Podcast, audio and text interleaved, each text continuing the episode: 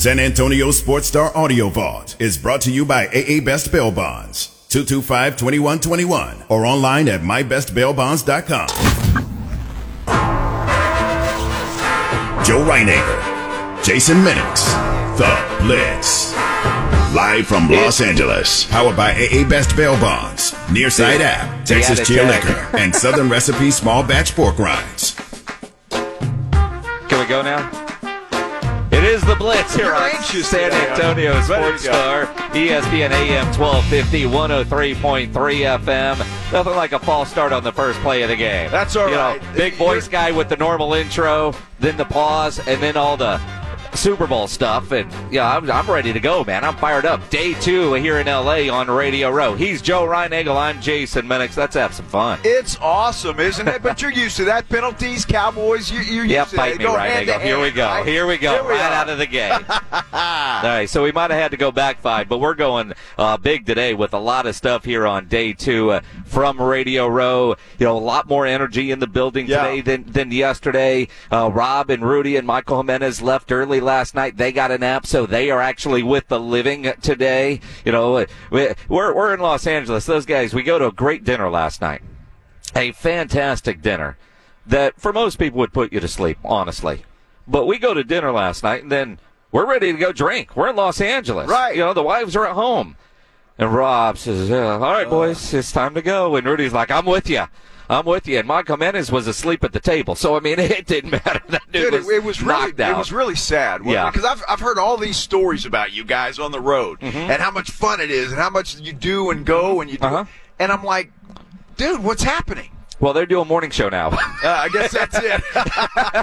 and we're on the West Coast. Yes, we I mean, are. even w- we got back like at 1. It was like being back at 3 a.m. I know it. I know it. I, hey, I, I have to admit I was a little tired too, but we had a good time last night, and uh, dinner was fantastic, man. That was. Uh, I think all of you guys have a little envy over what I ordered. That's all I've heard all day long. It's like, hey, Reinagel had the smothered pork chops. You guys just went, you know, Dude, I, Fried right, chicken, man. I went, I went, I went fried chicken. Now you're you're at a you're at a soul food place, Right. You're, you're getting the chicken, right? I mean, no, I'm it- getting the smothered pork Well, you chops. you can do that, but I'm judging this place on how they do their chicken, All right. right? And that chicken last night was phenomenal.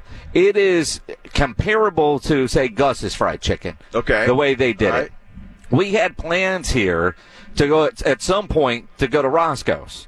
Yeah. You know, and, and Rudy's been great. I'm sorry. I can give a damn about going to Roscoe's now because their chicken, which is good, it is good.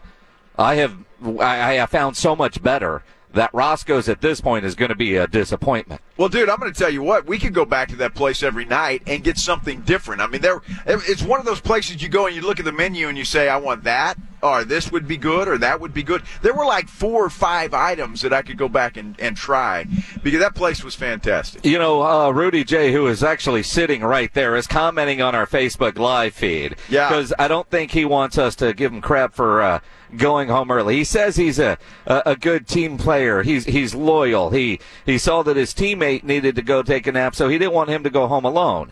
Uh, you know, we travel in pairs. You know, it's that whole military. F- uh, uh, the, except for Michael Jimenez was on his way home too. It's not like we we're going to have Rob walk home alone. Uh, I mean, you know, he had Jimenez with him. Well, so that's kind of like walking home alone, if, isn't if, it? if, I mean, if, well, I mean, you know, you're you kind of you're kind of half there, but at least you know.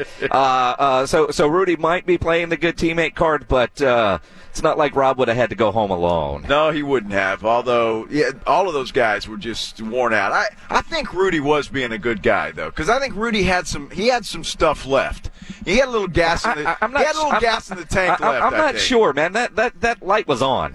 It was close to E. Ah. I, I mean, when you know when Rudy's eating and uh, and then says, "No, I don't need another one." Yeah. Yeah, I mean, granted, we were all full. I, I, I mean, I needed a while before I could drink because I, I was full, full. And at that restaurant, I need to know who in San Antonio does fried deviled eggs Oh man. because those were the appetizer last night. I, I am a deviled egg fan. I have never heard of or had fried deviled eggs before. Dude, that's uh, my first time. That was the first time for me, and, and they were fabulous. And I'm not a huge deviled egg fan, but they were fabulous, and and I would eat those again. We and they didn't last long. I'm gonna tell you that. I we got two orders uh, Right. of the appetizer. Yeah. I know Brendan accounting is going to bleep when she sees that receipt get turned in. But I mean, it was all of us, Yeah, right? I, I mean, you know, and it's Los Angeles, Yeah. right? But but in reality, Brendan, get ready. In reality, I, I I need to find a restaurant that does fried deviled eggs. I don't And- know of any in San Antonio. it- well, somebody somebody's going to know one.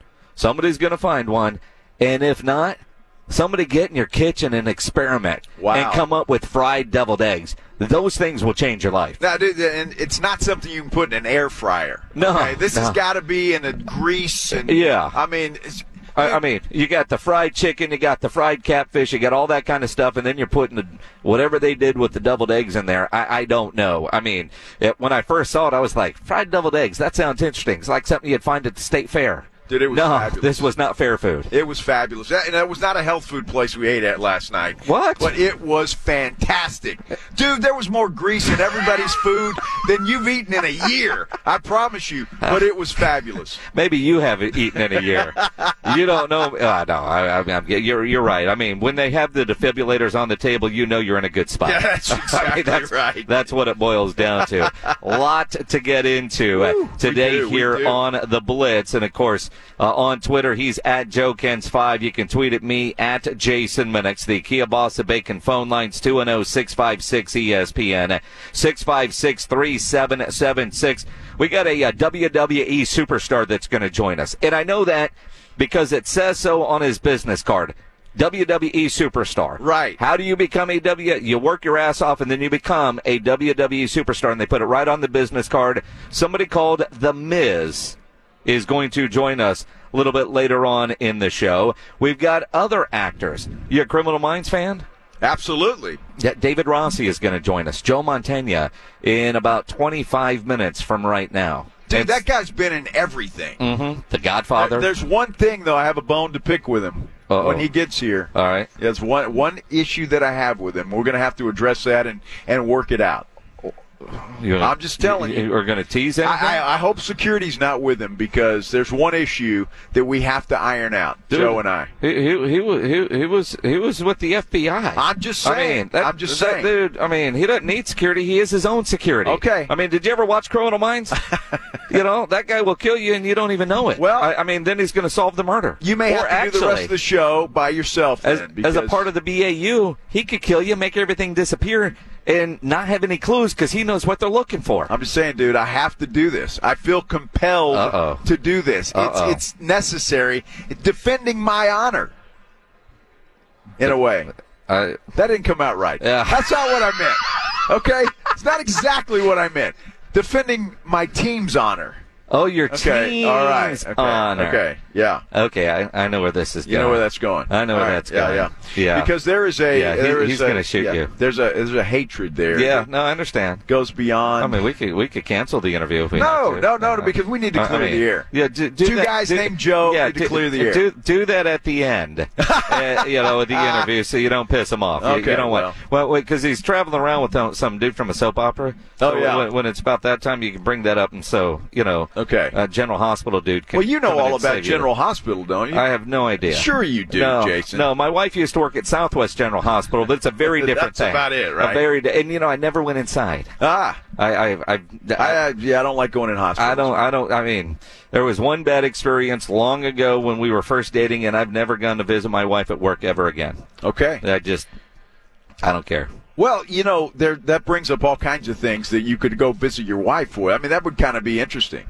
Wh- What? You know, if y'all ever spice things up a little. Um, no. No? In the hospital? Sure. No. You don't think No. that'd be cool to shut the door and, and I turn, mean, on, I- turn I- on the red light? And, I, I- I mean, yeah, yeah, you know, I, I mean, no, um, no. come on, Jason, live a little. Well, I mean, I, I you know, sure, yeah, I, I see where you're going with that. I- I Yes. guess there, there's always a, uh, no. I, I'm- mean, you know, maybe. You, know, you never know. yeah, you never know. you, right? you, you never know. You never know. Yeah, yeah. I'm just telling you, if you need any, I, I, I should be a marriage counselor. I think Well, you've been through awesome. enough wives, you should know, right? Let, us be Whoa. honest. Let's mean, see. third time is a charm. It, it is. It is. Oh wow. I mean, yeah. ouch. Okay. Ouch. hey, you know, he's he's speaking the truth. What can I say? Oh my goodness. it's but it's never my fault. You know, it's not my fault. I know it wasn't your fault. Never, never, Never. never. It was never. Oh, okay. Never. That, that was good. That was your good. your fault. Well, because I never went to the hospital. Maybe that's the problem. I don't know. uh, yeah, there's more jokes there too, but I'm. Woo! Okay. Yeah, so we're here in Los Angeles yeah. Thank you. on Super Bowl Radio Row. Woo!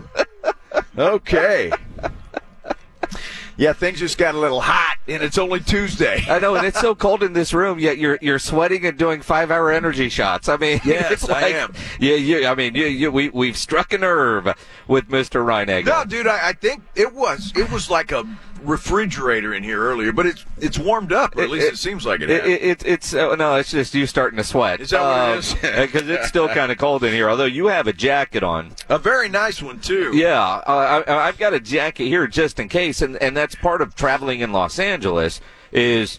It does get cold It at, at night, extremely cold, and so it's that how, how do you dress? And I'm a generally a half zip guy. You went with a straight golf shirt today, so I, know went- you're yeah, dying. I went with the golf shirt. No, I- I'm good, and I wanted to, you know, a little comfortable. I only brought three half zips, and I don't want to like get them all dirty at once. Okay, Do you wear 'em more than once? No, Oh, I, exactly. I, I've got like six or seven. See, that's what I'm saying. Al- although in reality, this one I could probably get away with it because it's one of those Tommy Bahama reversible ones. Yeah, So I, I, I probably could wear this multiple days, although I typically don't do that. Well, dude, nobody's sweating in this building No. because it's so cold, and there's an Old Spice set up right over there. So we're in good shape. and if you ever want to know what the difference is between deodorant and antiperspirant, just ask Rob Thompson. Yeah, he knows. He will give you a science lesson on deodorant And and, dude, the differences. I thought those were always a combination.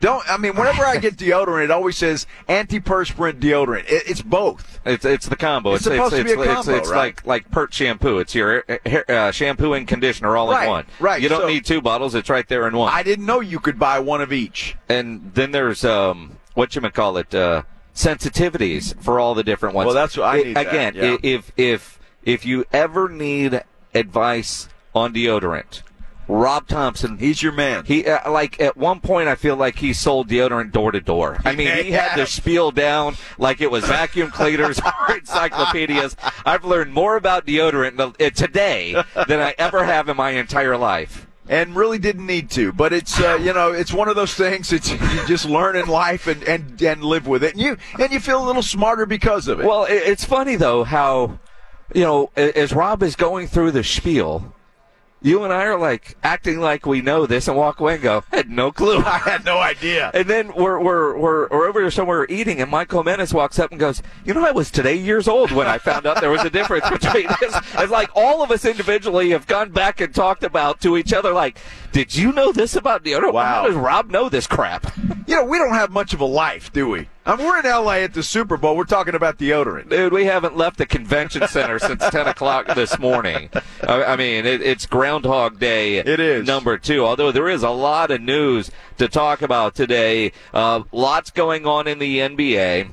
We will get you covered with that. Trade deadline is two days away. We would like to think that the San Antonio Spurs are doing something. They're on the phone. Uh, I'm curious to see where Thad Young goes. More importantly, what do we get in return? And do, do other moves get made? I mean, you're hearing reports of this guy or that guy. But again, when I hear reports, I go, well, it ain't going to happen. Well, the report, the big report is, is that the Spurs turned down an offer from the Chicago Bulls for Jakob Poeltl. So he's on the on the trade block as well. If the Spurs can get something for him, but I have a feeling they're asking a lot that teams might not be interested in doing. Well, and I look at that and I wonder is he on the trade block or are teams calling about him and the Spurs are just saying no? Yes. Because, I mean, yes, there's reports that Chicago wanted him, Spurs turned him down. what we don't know is were the Bulls and the Spurs having conversations and ultimately they didn't get to the asking price or was that somebody that just called Brian Wright and said, hey, and Brian said no. I mean, we, we, we don't know. I think the Spurs are open to trading Jakob Poeltl if they get the right deal, but they're not going to give him away for a bag of chips. They they want something in return, and if the offer is there, if there's something there, yeah, I think they would say goodbye to Jakob Poeltl. He's playing well. I don't think his trade value's ever been as good as it is right now. So uh, if they can get something for him, I think they would trade him away. But it's got to be something obviously good in return. And, and, that's what we would like to see. So we'll we'll talk some Spurs coming up. Lots of NFL news as well. Shireen Williams, who we talk to every Tuesday during the year, and we saw her at dinner last night. She was at the same restaurant we were in. Uh, she will join us live here on Radio Row coming up at 5:30, as she always does. Uh, Pledge, let me know when uh, the general is ready. He's not ready. He's not ready. Uh, are you going to communicate something here and let me know? I mean, is it is he? He's not ready. Mm. Have you called him yet? Yes. Oh, okay. That would be John McClain for His everybody. cell phone reception is really bad. I'm guessing he's still in the bowels of NRG somewhere. The bowels yeah, so there of was NRG. A, yeah, there was a press conference today introducing Lovie Smith as the new head coach of the Houston Texans, and uh, John McClain sends out a tweet yesterday that was really. Um, angry.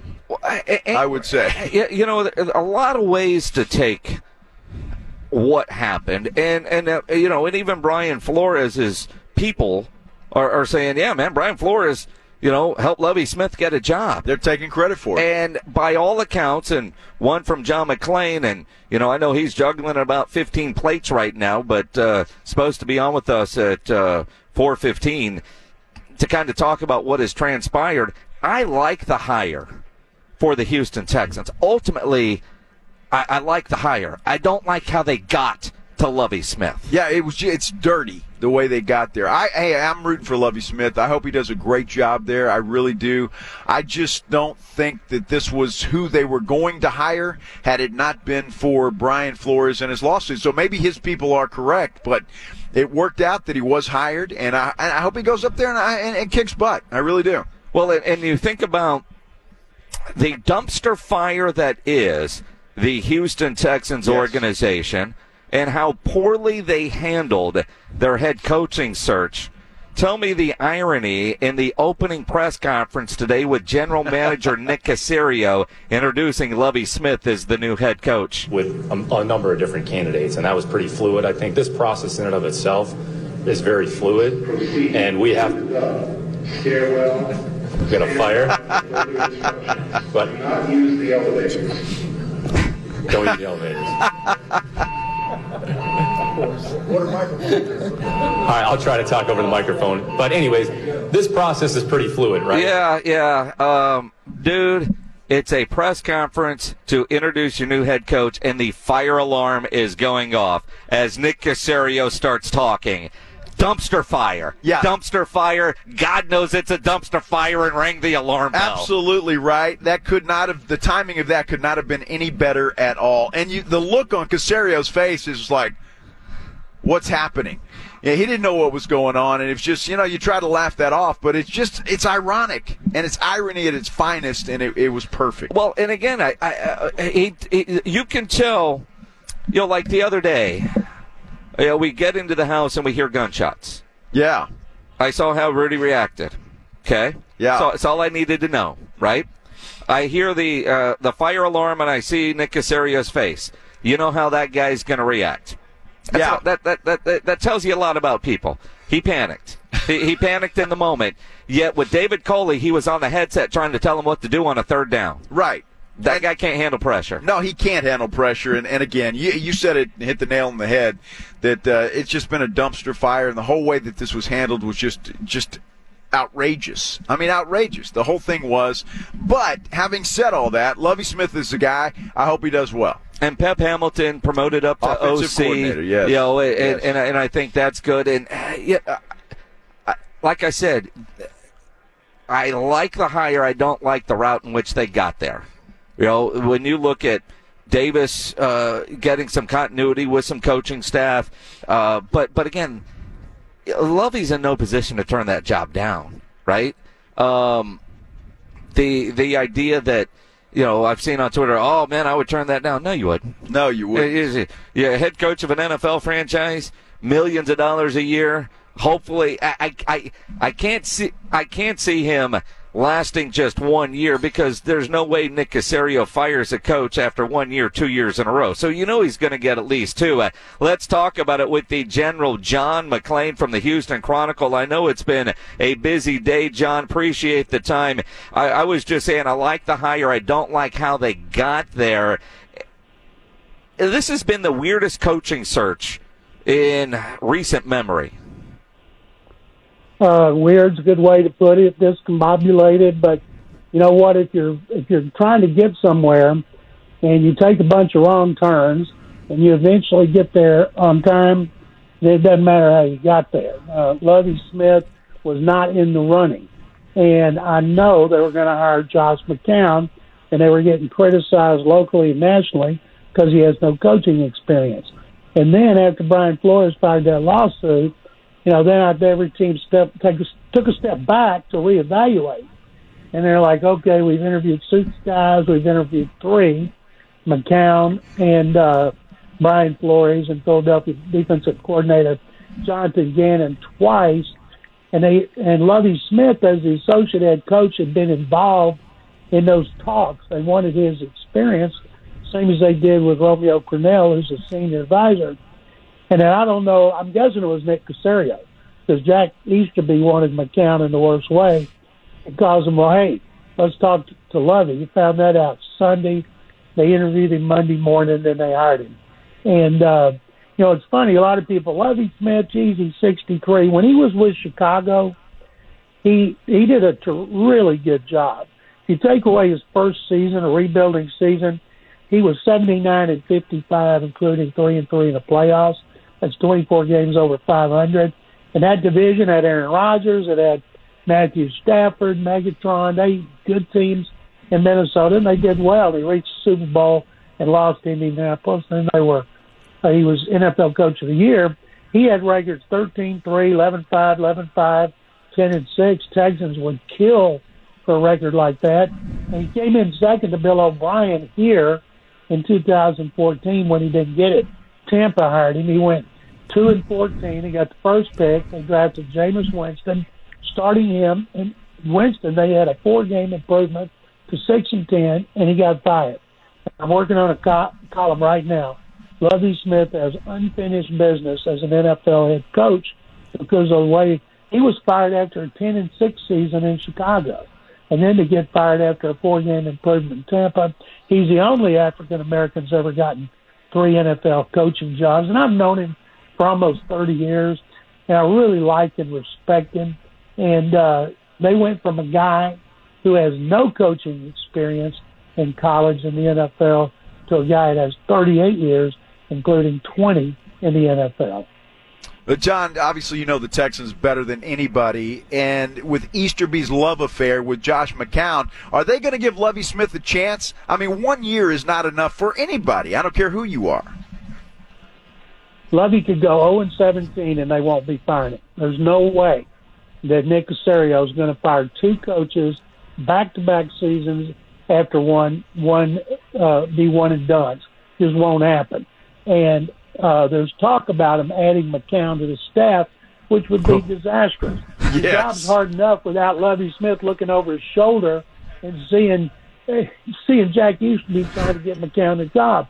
McCown needs to go somewhere else. He needs to learn coaching somewhere else. And then if whenever they fire Lovie, they want to hire him, bring him in somewhere else. Because if he's here, everybody knows he'll be the coach in waiting. It'll be a constant source of uh, irritation to Lovie Smith. It would not be fair, and I hope they don't do it. John, we're up against the time wall. Real quick, how many years did Lovie Smith get on his contract? I have no idea. They don't say Okay. yet. Too. I'm guessing he got a two-year extension, probably a four-year deal. Good deal. John McClain, always appreciate the insight and the knowledge and jumping on on what I know has been a busy day. Wish you were here in LA, but you know, the, the football god said you're going to need to be in Houston because the Texans are going to hire a coach. so, you know, that worked out extremely well. John, always appreciate it.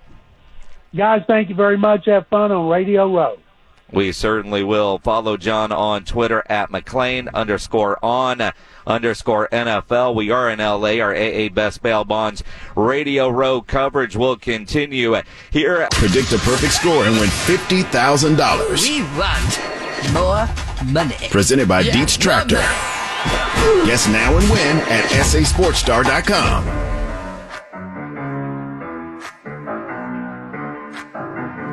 It's here on San Antonio Sports Star, ESPN AM 1250, 103.3 FM. I'm Jason Minix. He's Joe Reinagel, our AA Best Bail Bonds big game coverage. Live in Los Angeles. We're in LA. We're, we're going to get some stars. Absolutely. Wow. You guys doing all right? I, I want to introduce you as David Rossi. I'm sorry. I, I, years. That's a you know that's a good run. No question. What I, I, are you guys bringing that back? Did I read somewhere that that might come back? You know I'm reading it everywhere, but you know nobody's handed me a check yet, so, so uh, we'll see. Uh, uh, it's, you know it's, there's a lot of talk about it, but I'm I'm we're, I'm hopeful. I I, w- I wouldn't mind jumping back in doing some more, so we'll see. But as of right now, it's uh, it's still still talking in talking stages. Joe Mantegna with us, along with Ronnie Marmo from General Hospital fame. You guys are making the rounds on Radio Row, working on a lot of projects. And, you know, Joe, you- you're always doing something. It's like a turnaround. Yeah, you, you never want to stop working, do you? No, no. I mean, what am I, what am I going to do? There's, there's, you know, I don't play golf well enough to just do that. But uh, but no, I'm I'm happy to be here. Especially we're talking about the project we've done together for the last five years. We've had this play. I'm not a comedian. I'm Lenny Bruce that Ronnie wrote and stars in, and I directed and. And uh, we're just continuing with that. That's been a been a really a, a highlight for the last five years. Tell us about the play. Go ahead, Ronnie. Ron? Uh, well, you know, so it's it's about Lenny Bruce, the great Lenny Bruce. For those who don't know who Lenny was, he died in '66 uh, of an overdose. He was 40, but he was a comedian, and he was much more than that. But he was the first comic to get on stage and not have a set routine.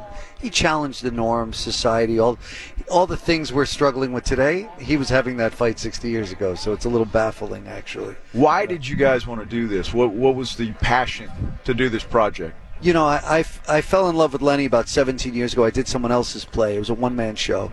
And it was a good script, and I had a great experience. I'm a little young for Lenny, so I, you know, I knew George Carlin and Pryor and these guys. But when I when I did the play, I was like, wow, I have a lot in common with this guy, and I appreciate what he did. So I wanted to I wanted to add more to that script, and the writer was like, "No, thank you, it's written." I was like, "Okay." So I want to tell warts and all Lenny Bruce, you know. So I went off and I wrote my own, and once I had it to a place, I thought, "Well, okay, I think it's pretty good. Let me bring it to Joe." So I brought it to Joe and see if he would help me shape the rest of it and direct it, you know. So that's why I just I thought it was really important because obviously the the, the time we're in right now is crazy Right. cancel culture, Yeah. free speech. It's under. It's always under attack, but now it feels like it's on another level. What- What's the behind the curtain like when you- you talk about you have an idea, you take it to Joe? If Joe would have said, you know, this is crap, I don't want anything to do with it, is it just dead? No, we would have had a. You just go to the next and I- guy? no, you know what? There was actually another guy uh, who uh, who had read it, and really wanted to do it, but I, uh, but I didn't want him to do it. I wanted Joe because I understood that Joe. Uh, just, I, I just thought he'd have a gentle hand with it and, and understand what I needed to do with it. But no, I mean that's not how it works. If Joe, in fact, Joe and I had spoken about it prior, like a year or two prior, but you know we're all busy and everybody's doing things. So no, you just kind of you know, if Joe would have said no, I would have said, "All right, let's let's go have a bite to eat, and I'll go call somebody else." What do you want from me? Well, you weren't going to say no. Was this something that you really liked, Joe, right away when you saw this? you know, one of my sayings in life, in the business, is if it ain't on the page, it ain't on the stage. So, in other words, when I so I knew Ronnie, I had worked with him a bit on a few other little things prior to that. So when he came to me with this idea, I said, "Well, let me see what you got." And then when I saw him basically give a performance of what he had kind of written, yet it wasn't yet structured into the play ultimate play form that it was going to be. I knew it was there. I, I felt the writing was there and his performance was there. So I says, absolutely. I think it's there if you and if you're open to some ideas and how I'd like to change it and stage it, maybe move some stuff around, then maybe we can do something here. And I think we worked very well together and came up with this thing. And you, you know, I've, I've, nothing else. I've been in this business long enough to at least feel, uh, you know, you, you have to trust yourself. Sometimes you have to say to yourself, you know what, I think this really has merit and then you just go for it. And we've, he's done now over 350 performances. We've been doing it for five years, so I guess you know, maybe we weren't kidding ourselves. Yeah, It's working. Joe Mantegna joining us here on the Blitz along with Ronnie Marmo. Uh, Joe, I got to ask about Criminal Minds. I- Yeah. Is that is that you've done so many different things? Is that the one that most people recognize you? Probably more so now, but you never know. It depends where I'm at. I mean, I've, I've just I, I signed as many pictures of, of, of, of David Rossi of Criminal Minds as, as I do Fat Tony on The Simpsons. The Simpsons, yeah. because I've done that twice as long. Yeah. I mean, I've, I've done Criminal Minds for 13 years. I'm still doing The Simpsons, and I'm in year 32 now. so it really depends, or it could be it could be the people who want Godfather series. Yeah. So, hey, Yeah. Joey Zaza, or you know, or it could be, hey man, I saw you in Dean Martin, or if it's some g- guy, guy who's smoking a doobie, he'll be saying, man, Airheads, I love that movie. uh, so you just don't. You What, know, what, what's what's the one you did? You go, God, I hope nobody ever asks me about this one. Uh, what, and, you- um, that's including you. You just did. you know, I really don't have a list like that. Like, Good. because I got to say, uh, you, every when I when I get off uh, when I'm asked that, I often say to myself, you know what? If I stop and think about it, I, I, have to always often remember at the time I agreed to do it, it seemed like a good idea. so I don't want to discount my you know my impetus at that time. I, I've got to be 100%. I love Criminal Minds. Mm-hmm. Lo- lo- love it. In the last couple of years, especially the replays that, that are on all the time, I, I had to stop watching. My daughter went to college. And so many of the episodes were about some college girl that came up missing, or it, it, it was like every time you know Yeah. I'd watch one, I'd call I Erica and just say, "You doing all right? Why, Dad?" Uh, you know, it, was. But they're our biggest fan base. I swear to God, because it, it became we, we became viral on TikTok for some reason. Yeah. with the pandemic and all this. So it's like this year alone, I must have gotten I'd say 150 invitations to to high school and college girls graduations. And, and and if I've got that, that Matthew Gubler must have got a million. uh, you know, and Shemar got an- another million. So I mean, I, and I think what it is is I think these young girls they they embrace it because they want to learn something from it. In other words, you know what? There's guys like that that thinks thinks like this out there. I want to know about it. So I think it's because they're smart. Well, the truth You know? is, I, I was like, I can't watch this anymore, and that's one of her the, the, the shows that they binge I know everywhere. that you they know, do, they and I'm like, it. why, why are you watching that? That's uh, you know, it's, but it's somewhat educational. It is. I, you know, as weird as it sounds, it's somewhat educational. You know. it's you know, great. when you guys look at a script for a movie or a TV series, what what, what are you looking for? I mean, is this something you read and you know right away, or is it something you got to think about, or you know you don't like it right away? Well, for me, it's it's when I read something, if I immediately have an instinct about it, if I id- identify with it somehow, unless there's a lot of money, then I find a way to identify. I- right, you know what I mean? There's, there's, there's that Yeah. version. We I have a saying: you, you, you do you either do it for the bucks or you do it for the yucks. You know. yeah, that's right. So, so it depends. You know, my standards change based on the, the I hear check. you. I understand. And I remember when I got the script for Searching for, for Bobby Fischer. I remember when I read the script, I thought to myself, boy, I really think this is terrific. I mean, I really thought it was one of the best things I'd ever read. And then I, w- I had just finished the movie Bugsy at the time, and I was going to a party for the movie, and Ben Kingsley was also in that movie. And Ben had been offered, I'd heard had been offered this part in this Bobby Fischer film. So I said, I see him at the party. I go, Ben, Ben. I said, did you read that script, Searching for Bobby Fischer? Because I heard they were offering you a part two. And he goes, Oh, yes, Joe. I think it's one of the finest scripts I've won- read in my career. I said, I'm in. I said, I figured I wasn't kidding myself. If Ben Kingsley, you know, Gandhi thinks it's, it's, it's, it's, a good, it's good, then I'm not, you know what I mean? So sometimes you need that little reinforcement. Totally. But I, uh, but I, you know, I've got the series out now called As We See It on, on uh, Amazon Prime, and, and it's same thing. When I read the pilot script, I thought this is brilliant. It's about these young people on the autism spectrum. It was really about something. It was funny. It was shocking. It was all those things. And so sometimes you just have to trust your gut and, and you go with it, you know. yeah. And having done it for 50 years, I would like to think I at least have some experience at that. So we'll see. just a, just a little. What other projects are you working on? Well, just that right now. I mean, we've, I've got, oh, I just finished a, a couple episodes of Barry, this show with uh, Bill Hader and and uh, uh, Winkler, Henry, Henry. Winkler. So uh, playing myself, I get to play Joe Mantegna. Oh, nice. so that was kind of fun. And then we'll see. Uh, you know, Were you good at it? uh, um, hopefully, if, if, if, if not, that's it. They only get that shot, you know. Uh, and then maybe we'll see if Criminal Minds comes back fine. But whatever. I, I uh, that's part of the excitement of our business. You don't know what the next phone call could ta- take you to. With, with the potential of Criminal Minds coming back. You know, uh, uh, Thomas Gibson lives in San Antonio. Is would he be a part of that mix? Well, you never know. Could be. I mean, I, I, I, I would I would have no problem with that. I like Thomas very much. We got along very well.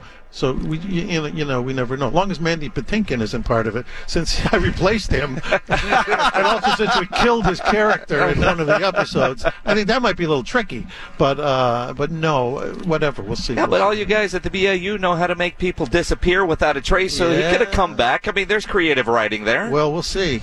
Well, we'll see. see now, you, now your wheels are, are, are spinning. Super Bowl this weekend. I, I, you're both LA types, right? Um, are, are you? Are you Well, going what for do you mean by LA one? types? Well, nobody, nobody's from here, but Yeah. you've lived here a while now. Yeah. Yeah, yeah. We we uh, what is it like a decade? You're a native or something? Like I after don't some. know. I'm here 22 years, and I, I look. I'm a Steeler fan, so I have a problem with the Bengals. They've been cute for thir- three decades. They haven't. They've been a non-issue, no threat Uh-huh. in my division. But suddenly, I'm like, oh man, they're pretty good, and uh, I think I'm going to root for the Rams. But I could see the Rams playing tight, and I could see the Bengals just coming in with house money, just just blowing them out. Rams have a hard time in the second half. Yeah. They seem to. It's been like a trend. It'll be interesting. I, I'm rooting for the Rams, but I, I would not be surprised Yeah. if the Bengals somehow I'm- run away with it. I'm rooting for the Rams. I mean, I, I'm a Bears fan. I mean, I grew up in Chicago, so all the all the Chicago teams. But you know, you, you can go crazy rooting for Chicago teams because you have to sometimes wait 50, 100 years for a team to win again. You know, but uh, I like. To, I, I I lived here a long time now, and I like this this Cooper Kupp especially. He's the kind of player that I thought if I was 10 years old again. He'd be the guy. I'd wear his jersey. Yeah, you know what I yeah. mean. So, but but I like this quarterback for the uh, Bengals as well. Yeah, Joe so we'll see. As long as it's a good game, I think. Yeah, I think that's what be everybody's. good for football. So, so all the, the stuff in Criminal Minds with uh, the White Sox, all that's that that was just real. You had that put into the show. It's the Cubs. the Cubs. Cubs, oh I'm yeah. sorry, oh the yeah. Cubs, yeah. yeah. Yeah. I might have had a little influence on that. A little bit? Yeah, I think I had a little bit of influence on that. Go- What's funny is my character David Rossi was supposed to be from New York. But I said, but look, no, no, no, no. We got to make him. And we worked it out that I, that I was in Vietnam with the guy who was a Cubs fan, and you know he didn't quite make it out of Vietnam. So out of respect for him, I became a Cubs fan. Oh, that's cool. And I figured that there could be worse reasons than that. Okay, Joe. I got to tell you, Yeah. we're sitting next to each other. We're friendly. I'm a big St. Louis Cardinal fan. Well, God So bless We're we going to be all right? You know what? I, I got to say this. I have tremendous respect for the Cardinals. I mean, I know they're supposed to be the enemy and Right, all that, and right. the. But you know what? It's a great baseball town, and you've always and, then you and we gave you Lou Brock. I mean, please. I mean, come on. we gave you Harry Caray. Yeah, that's true. Is that a good thing? Wait a minute. No, that was great. Uh, no, I, I, I have great respect for St. Louis that way. No, and, and uh, so being from Chicago, that's a good rivalry, though. Yeah, well, help me out here because t- I, I can tell everybody it is the best rivalry. Forget about Boston, New York. Uh, it's excuse me. Cardinals Cubs. I'm all right. sorry. Cardinal Cubs is great. Excuse no, I me? agree with you. Yeah, I don't yeah, think I think we have an argument there. He's Who big wants to watch the pitcher hit? Yankee I don't want to watch a friggin' pitcher hit. Yeah. I, mean, I wish here. you would have Bob Gibson there, uh, during those years. I mean, I'll tell you that. Yeah. Uh, but you have some great teams, and I wish you would have kept Lou Brock. I mean, Ernie Broglio didn't do the job for us, but uh, but no, it's a great. It's, it's okay. Like Yeah, my dad was from St. Louis, so I was told at a young age, "You want to live here? I get it. You're a Cardinal I fan." get it. Well, I, I conceived the play Bleacher Bums, which is all about the uh, you know cu- the fans, and the game that that's played is the Cubs Cardinals because I thought it has to be the Cubs Cardinals. Yeah. that's the, that's that's the matchup. Appreciate it. Good stuff, Oh guys. man, Thank great you. stuff. Joe, Thank you. Ronnie, appreciate you stopping by. Thanks, Thanks for so having much. us. luck. I really appreciate it. I'm Thank just you gonna guys say, very much. Go Astros real quick on, on our way out. Oh, the big cheese. As, as big we cheese. continue here with our uh, big game coverage brought to you by AA Best Bail Bond. Hey, this is Michael Jimenez. Have lunch with me on halftime tomorrow at noon. San Antonio Sports Star, ESPN 1250 and 1033 FM. It is the Blitz here on San Antonio Sports Star, ESPN AM 1250, 103.3 FM. He's Joe Reinagel. I'm Jason Minix. Our AA Best Bail Bonds big game coverage brought to you in part by Texas Cheer Liquor, Southern Recipe, Small Batch Pork Rinds, and Nearside app. Damn, that was cool. That was cool, wasn't it? That was Man, and what a cool dude, both of them. But Joe Mantegna is, I mean, he's like Joe Mantegna, right? It- I mean, it- it's David Rossi. right. I, I, I mean, I, I just I was, I was just ready for the uh, questioning to begin. I was ready for him to turn around and start doing the interviews, and I was going to admit all my sins. no, we didn't have enough time for that. hey, wait a minute. I resemble that remark. That's exactly right, dude. I wanted to bring up the money pit. You know that that was probably I was waiting for him to say that that uh, you know that was the movie he probably didn't, but it was Tom Hanks and Shelley Long. I mean, you know, so two big stars. But I thought he was great in that movie. He's done so many So different many, things. right? And you start going through, and you go, he did that one. Yeah. It- you know, it's, I ask, you know, you always try to ask something that, you know, maybe they don't get. Like, which one do you hope people don't say, oh, yeah, you were part of that one, you remember that one? But I appreciate them. At the time, thought that was a good idea. Absolutely right. I love the comment by uh, uh, Ronnie. Yeah, Ronnie, that guy. He, uh, uh, you know, if the money's right, you take it. yeah. I mean, so even if the script isn't so good, if they're paying you well, that's okay. That's all right. So no, that was a lot of fun, man. That really was a lot of fun talking to those guys. So. It's all good. It- you know, you never know who you're going to run into here on Radio Row. I mean, there's people walking around all over the place, and uh, you know, big stars like Joe Mantegna. That Yeah, was outstanding. Well, and I, I know I we, we saw Eric Dickerson walk by you earlier today. Uh, hopefully, we'll get him at some point later in the week. Uh, Michael Jimenez uh, was stalking Barry Sanders in the men's Yeah, room apparently, so um, we probably won't get Barry Sanders now. yeah. But you know, we have seen him in the in the building. Mm-hmm. Um, I'm trying to think who else we've seen walking through here that you're kind of like, oh yeah, that that was that was kind of cool. Yeah, I mean, uh, you know, you don't know, and, and some guys just walk through, and you, and you don't know who they are, but it's uh, obviously there's there's big name stars from radio and television here, and um, so it's just a cool place to be. A lot of just a nice vibe around here. Very much so. And I know earlier today I, I held a uh, press conference here at the convention center. Nobody showed up. Nobody showed up, and uh, but I had a source though that said it was great. It was it was a good Yeah. speech. I mean, it was a Uh-huh. long speech. There's all the security dogs were in there. They seemed entertained. They were, yeah, and and they didn't bark at you, so I guess that's okay. I, I have no idea what was going on in that room. But as we were walking around looking for food, and this place still refuses to offer any any food somewhere, uh, you know, we go up there and and it, like everything is set up like, hey, there's going to be food here. Yes. They put up menus. Uh huh. They just don't put out food. There. I think there were a few apples around. Well, I mean, like yeah. that. Well, I mean, the apples are going to be here all week. It's Radio Row. I mean, you know, the, the bags of chips are gone. Yes, you know, Doritos. yes, And, and uh, what has Rudy got over there? Some pretzels and yeah. I mean, you know, those disappear. But I mean, they got like all the dishes out for food. Yes, they do. There's a menu. I've yet to see any food in there, and it's not like we've missed it because you don't see like, oh man, he's got food. He's got food. It must Nobody. be out. Let's go. And that's normally the sign that, that the food is out. I mean, it's just they put out the dishes and and leave. So we were out looking for food earlier, and there was all these dogs going into this big old press conference room. They had eight dogs going through this room. Now, I was under the impression that all these dogs are pretty well trained, right?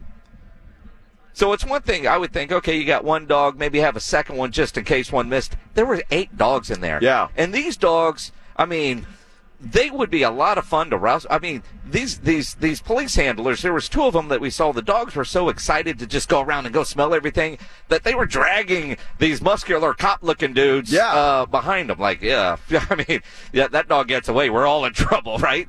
Um, so I don't know what was going on in the room that they had to have that many dogs go sweep it, right? Well, the only thing that I could think of is it'd be the king himself, right? Yeah. Roger Goodell. Yeah. He must be in there. And, Well, it, it is a uh, supersized podium. I can tell you that. It is. I, I mean, it I mean, is. I mean that. Isn't everything a supersized podium to you, though? Uh, well, uh, I mean, you know, this one more so than, than some of the all right. others. I mean, you know, you, you see it on the stage, and so they needed somebody to, to stand up there while they were getting the TV shot, so I became that dude. Yeah. And I realized as I get up there, this might be the biggest podium I've ever seen.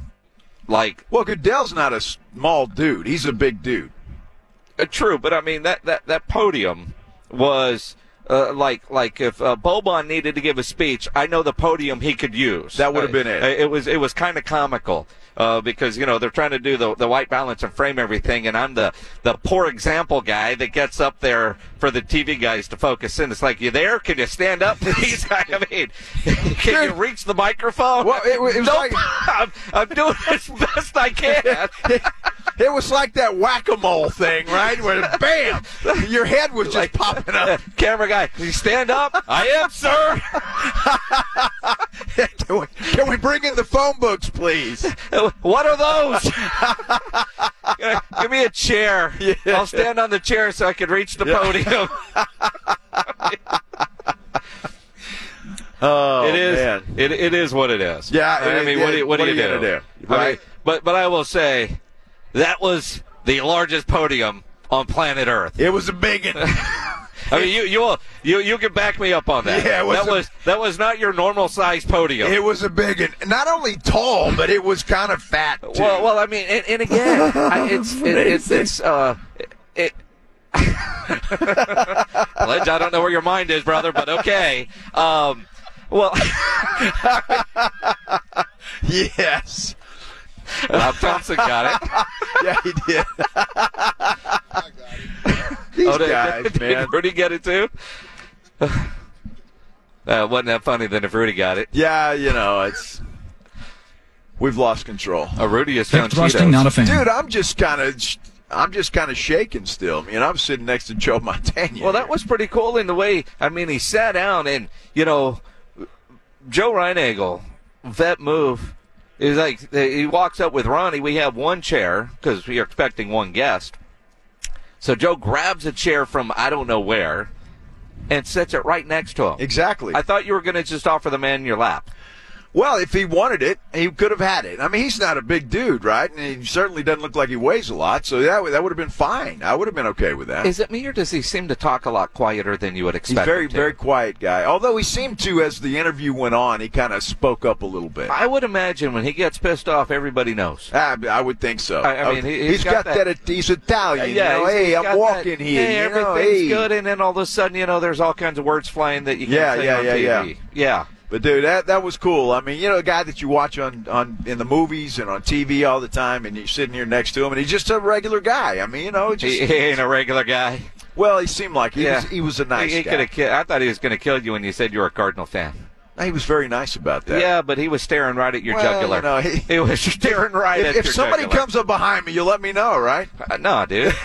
no, man. They're just going to whack you from behind. It'd be a real life Criminal Minds right here in L.A. That's it. I mean, there's no cameras anywhere around here. I mean, although here's the crazy we we are considered. I, I I don't know if you could. Uh, I mean, literally, there's a bank of cameras right There in front of us right that's filming there. part of the room, and they're everywhere. I Yes, mean, uh, it's it's one of those things. This is the safest place on earth. I right? guarantee you, I feel safer in here than anywhere else. Yeah, for the first time in my years of coming to a Super Bowl radio row, somebody had something stolen from the booth. Oh wow! Yeah, our boy Q from uh, Las Vegas.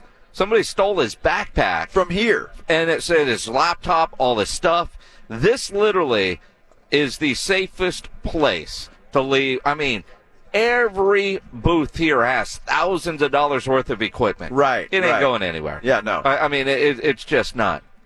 Last night, somebody stole Q's backpack wow, that has his laptop Wow. and you know, and I, I, I, I've never heard of anybody having anything stolen outside of a pen uh, uh, from Radio Row. People go shopping, spend hundreds of dollars in the gift store, which means they bought two shirts. Exactly. Um, and they'll leave that stuff here and then, you know, do whatever. And it doesn't go anywhere. Last night, the first time I've heard of somebody getting something stolen from Radio Row. I can't believe that. You know, that's just really it's LA. that's low life stuff. It is. Uh, it, it, it really is. Low life stuff. You It know, is. Um, yeah, and I hope he finds it because everything here is on camera. It is. I mean, there are cameras everywhere, so they'll find him, and I hope they make an example of him. Absolutely. Our AA Best Bail Bonds Radio Row coverage continues here from Los Angeles. Charean Williams from Pro Football Talk will join us coming up at 5:30. But there's a lot of big news in the NBA. What are the Spurs doing as we get closer to the trade deadline? We'll get into that as we continue here on the Blitz.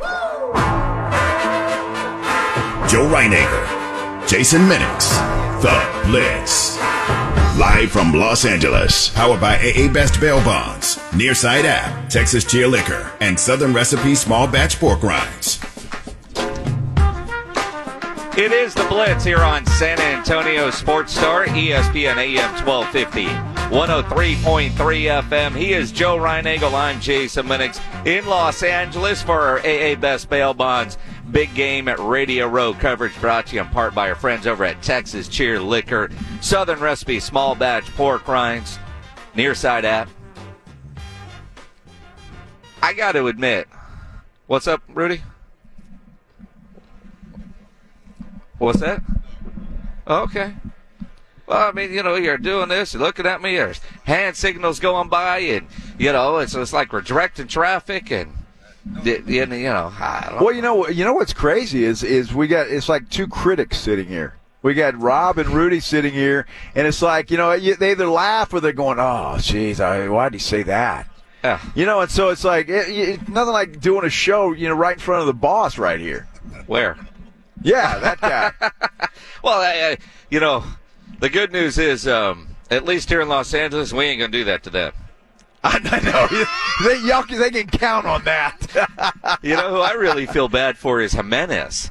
He was trying to do a show in front of all of us there for a while. oh boy. Yeah, But you know, he's uh, Jimenez is very loud. he is. The whole convention center heard Min- uh, uh, Jimenez's show. Yes. They did. Yeah. Yes. I mean, when Scotty Farrell comes up and says, "Who the hell is that?" He's loud. He's loud, man. But you get like guy to shut up. He's interrupting my show. That's bad stuff. How my throat's gonna hurt the rest Uh, of the I show. guarantee you, you're going to be hoarse. You're done. All right. Oh, my goodness. Did did did we figure out? Are we going to the beach tonight? Yes. Oh, we are going to the beach. All right. Because last night we were going to go to the beach for dinner, and uh, we didn't. I, I mean, you know, by the time we got back to the house, we were going to Uber, and then we realized, all right, it's a seventy-five dollar Uber ride. Then you get by the time you get there, uh, well, and it's an hour. Um, and they, it says an hour, so you know it's going to be an hour and a half. Yeah. And then you get down to the beach to have dinner at a nice restaurant overlooking the water, and it's dark. Well, what's the point of that? No point. We ended up at a restaurant called Fixins. Yeah. That was fantastic. It was great. I, I, I, everything about that place was spectacular. You walk in and the music, first off, you know, I think somebody said we're going to sit outside. Hell no, man! This place has a has a cool vibe to it. We're we're going to stay here, and and it just smelled so good. You could just uh, smell the grease from you know all the fried chicken and and, and everything there. Uh, that that was a, that was a great spot. That was uh, outstanding, and and uh, you know I'm glad that we stumbled upon that place. Uh, but I still think you guys have food envy, man. I'm telling you. I, I had the smothered pork chops, and all of you guys were looking at it. All of you guys wanted a bite, and I didn't give one of you a bite. The problem with yeah, that's true. I didn't, You man. I'm not going to share. You don't share. You're exactly right. well, we I didn't did. share either. Well, I didn't want yours. And, and apparently, little birdie told me on R and R in the morning that those boys were making fun of the way you eat chicken. well, it is a little weird.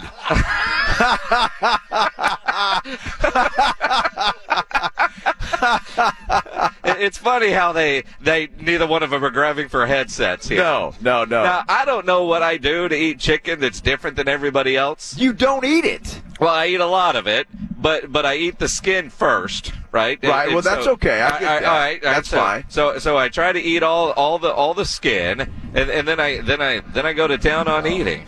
No, you left half of the chicken on the bone. There's there's pieces at the bottom and there's pieces at the top that you did not destroy. My mom would be so disappointed in you. Well, I mean, she, she, now you you realize I I couldn't even finish all of my dinner.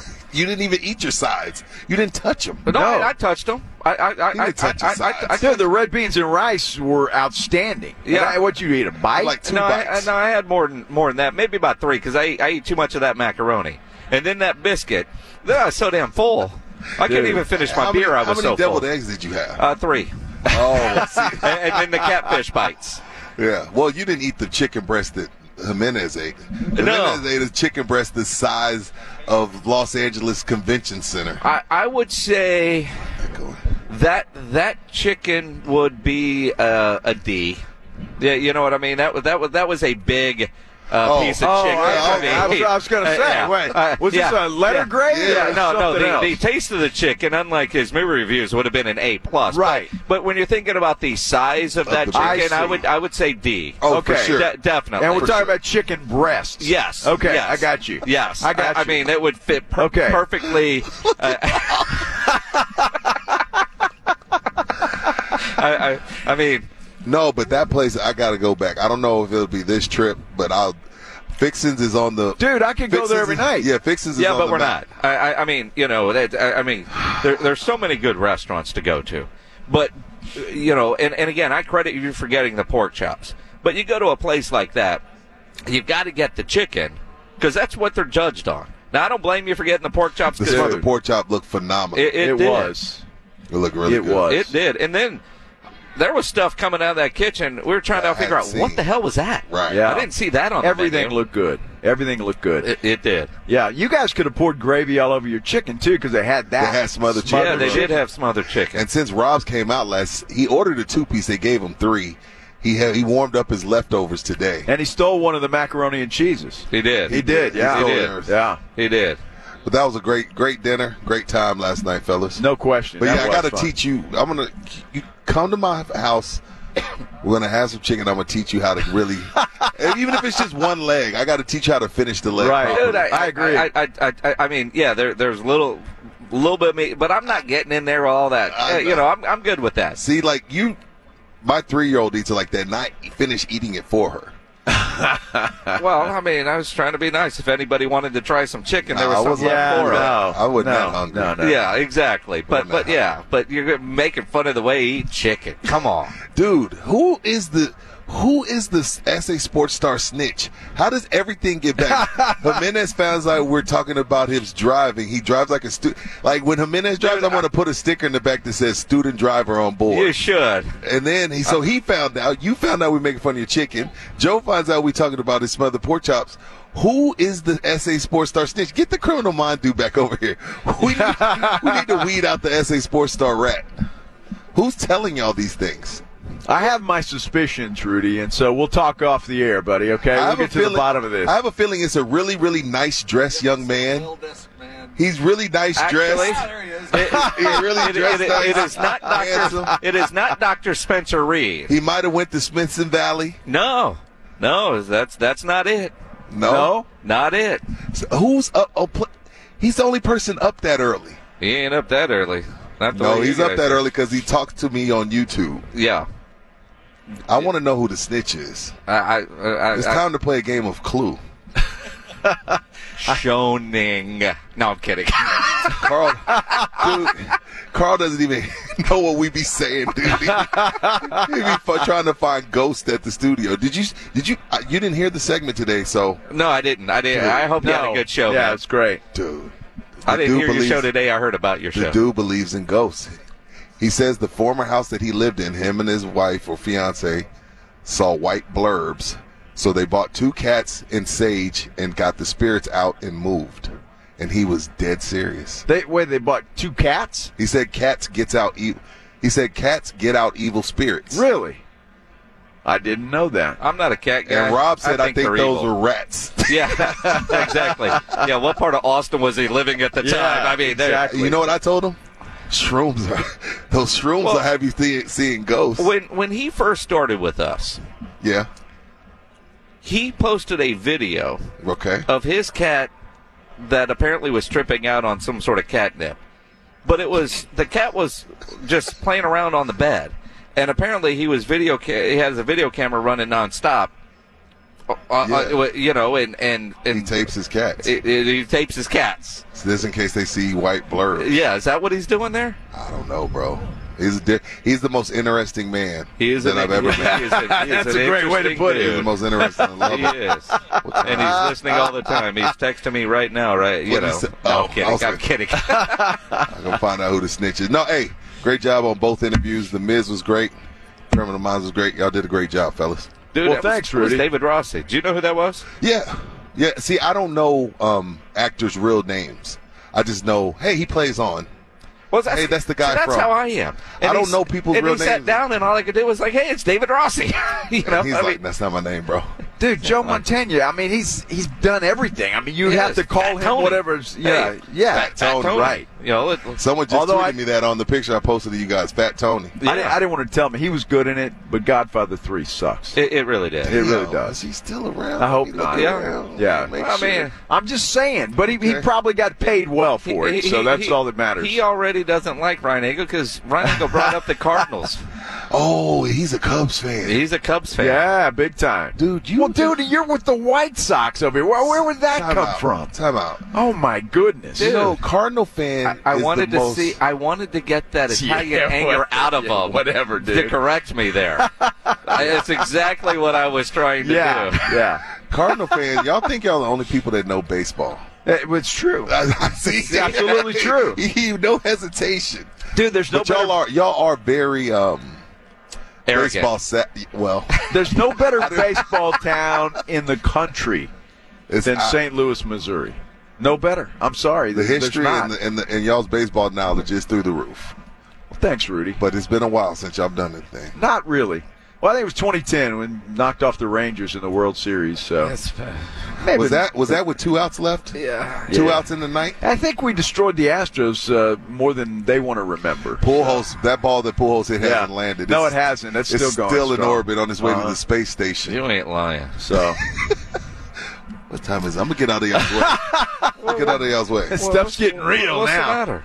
Oh, nothing. I didn't. I don't want to. Where, where my you going? mom, my mom told me I, I'll be at my friend's house like two or three days. She's like, "Don't ever overstay your welcome." I just, Dude, I'll let so you know I'm- when it's time to go. Okay, I'm just. I mean, that's sure. James Pledger. He's over at the house. I got a song that went uh, because James Pledger is always the last to leave a party, I like that about him. and well, sometimes unless it's at your house, right? And- and- I just throw him a pillow. I'm going upstairs. well, that's what we do. We just go to bed. Yeah. I, I mean, uh, you know, there's times like I mean, Pledge, uh, uh, I'm, I'm I'm out. Joanna was gone to bed a while ago, whatever. I mean, you know, and then you know, I'll play a song. what is it? Closing time? Yeah, Yeah, I- Yep. and, and if he's still there at the end, I Close play it again time. That's louder. Uh, I don't play a song. I, I say, so what are you about to do, man? that's that's you know, and I stretch on them. So what are you about to do? Dude, that's such a dad Yeah. move too. that's, that's such a dad move. I'm a dad bod, dad move, dad. I'm I'm I'm almost fifty, man. I've accepted that I'm I've, I've accepted that I'm washed. You know what I mean? Like some dudes are like stuck and think like, oh man, I'm still cool. I know I'm not that cool anymore, and I'm cool with that. You know what I mean? Dude, I'm, I'm, you gotta, you gotta be cool to roll around in a sweatsuit on Radio Row. I mean, or no, you got to not care about being cool if you're rolling around in a sweatsuit on Yeah, Radio man. Row. I like, but but bunch of dad bods. I ain't trying to impress y'all. no, no, because the ones rolling around, yeah, they, yeah, Dude, you look, I mean, you yeah. look comfortable. I am. That's all that matters. There's a TikToker walking around here. Oh yeah, Yeah, What's her name? yeah. What's Oh, her yeah. name? Ann Washburn. Who? Annie Agar. Annie, Annie- Annie, okay. Annie, Annie Agar. That's a that's one Yeah. of the influencers or whatever you call them. Yeah. How many followers she have on TikTok? Four hundred. Is that a lot? no, not really. No, I, I'd have thought it would be more. She, Right. she's uh, she. She's big, Dude, I don't- I don't and do TikTok. Well, I don't either, but I see her stuff on Twitter, and when it gets retweeted a gazillion times, generally by Mike Jimenez. You know, Yeah. I mean, if if you've noticed, Jimenez went up and talked to her like immediately, and then He fanboyed immediately? Oh, Oh, stupidly! dude. I mean, and he's got this bucket list of things. So now, because where her table is, Uh-huh. shortest distance to the exit Okay. would be for her to go out, take a right, and come up this hallway here. But she would have to go by Jimenez, so she walks all the way Yeah. up that way and then cuts over. I think I think there's security involved already. Oh, Oh yeah, Yeah. Yeah, I mean she she she has a uh, three table distance away from Michael Jimenez. No, man, uh, having a good time, man. I'm looking forward to tonight. Dude, this is just it's a, it's it's a fun vibe being in here. It really is, man. It's nice and especially when you get to interview Joe Mantegna. Who else y'all got on the dude on on, on deck today? Uh, Charean Williams is going to be here Who in we saw at Fixin's. about 15 Yeah, we minutes. did. Yeah, we saw her at dinner, and it was like mother football is right there. Yeah, Mother football. left. I like that. Mother football, and um, scared me. yeah, me too, dude. He did that to me yesterday with the fa. I'm like, Oh. wait, Well, see, and I'm glad you. You know what? I'm glad you. it's fun. I'm glad you brought that up because. Well, I wasn't on there with y'all, but I was sitting here when that conversation was going on, and it's spelled P H O. oh, okay, So, but that's not said- how it's pronounced. right. It's like salmon. Yeah, You know what I mean? right. You know- well, you, I remember you and I looked at each other like, wait a minute, what did he say? Yeah, he. I thought he almost got us kicked out of. Yeah. kicked off the ra- not radio, just fired. he always like, dude. Then he says mother football. I'm like, what? Yeah, That's what I say when I'm talking to my kids. Mother football. Where's the remote? well, and she's standing right behind you now too. Dude, is, is it, speaking of, hi, mother football. Am I the only one that has a camouflage remote control? Huh? I can never find my remote control. No, dude, they walk out. it's walk like away. camouflage, dude. Yeah, no, they walk away. Yeah, they, walk do. away. They do. They, Come got have a a mind seat. of their own. My mom would kill me watching a, a lady, young lady, stand up. Dude, Rob, look at the shirt, man. Well, I mean, Uh-huh. she, uh, uh, uh, uh, grab grab her some. Mother, Yeah, mother she- football. I'm out. The, the, Oh. no, you, you can be on. I mean, you know we're, we're a little early. It, it's fine. I do have. A, come on, put your headset on. yeah, I yeah. have a. I, I want to talk to you, Okay. and I'm Charean just, Williams, this is Rudy J. He does Yeah. the morning show with. I, I'm I'm a fan. I'm a fan. I listen to your interviews all the time. The one thing I will say, because the conversation that I most recently heard was when you were discussing the Baseball Hall of Fame, and you were like, "Hey, you know, football is a little bit different." Right. But y'all made T.O. wait three years, and I thought he should have been first ballot, and I thought that was because of more off the field things. Do you agree with that? You know, I can't answer for anybody else in the room. I had him on my ballot. The thing that bothered me the first year Okay. was he didn't even make the cut from 15 to 10. And when you look at that ballot, if you go back and look at the 15 on there, Mm-hmm. you can't take that ballot and say he wasn't one of the 10 best on Right. that ballot. Now, why people didn't have him on there, that that's up to them and why they did it. Did that play a part? Probably. Should it have played a part? Absolutely not. Right. So, but they have to live with their conscience of why they didn't vote him uh, on, onto the 10 the very first year. I mean, the fact is, he didn't make the cut to 10, much less to 5, Yeah. much less to make Yeah. the You Hall know, of Fame. And he certainly, you, no matter what else you want to argue, you can't argue that he wasn't one. He, that he should have been the, the one of the ten on that list. But I do feel like it's tough for you for you all to not think about it, to not think about the off the field or the type of guy he is. I because I think it's human nature. Because again, to give the backstory, we were talking about Barry Bonds, Uh-huh. Yeah. and Right, Clemens, right. Just Yeah. for those that weren't listening that day, and just like, hey, you know what? It's supposed to be about on the field, on the diamond, between the hundred yards, and um. I would think if I had a vote, sometimes that would be tough to block, to just totally block that out. Okay, let's spin it forward. Okay, I've, Okay. I've never had that. I have never in a million years had that That's awesome. for, for myself. Okay, like yeah, yeah, I just I take that and and put it away and say that's not something I'm affected. Let's spin it forward to this year. Okay. Aaron Rodgers. I'm completely against Aaron Rodgers. His anti-vax stance. There's the way he portrayed. I don't care whether he got the vaccination or not. I think it was very selfish that he didn't get the vaccination. Mm-hmm. But just the fact that you know he was spewing this misinformation and, Right. and lying about it and all of those things that played into it.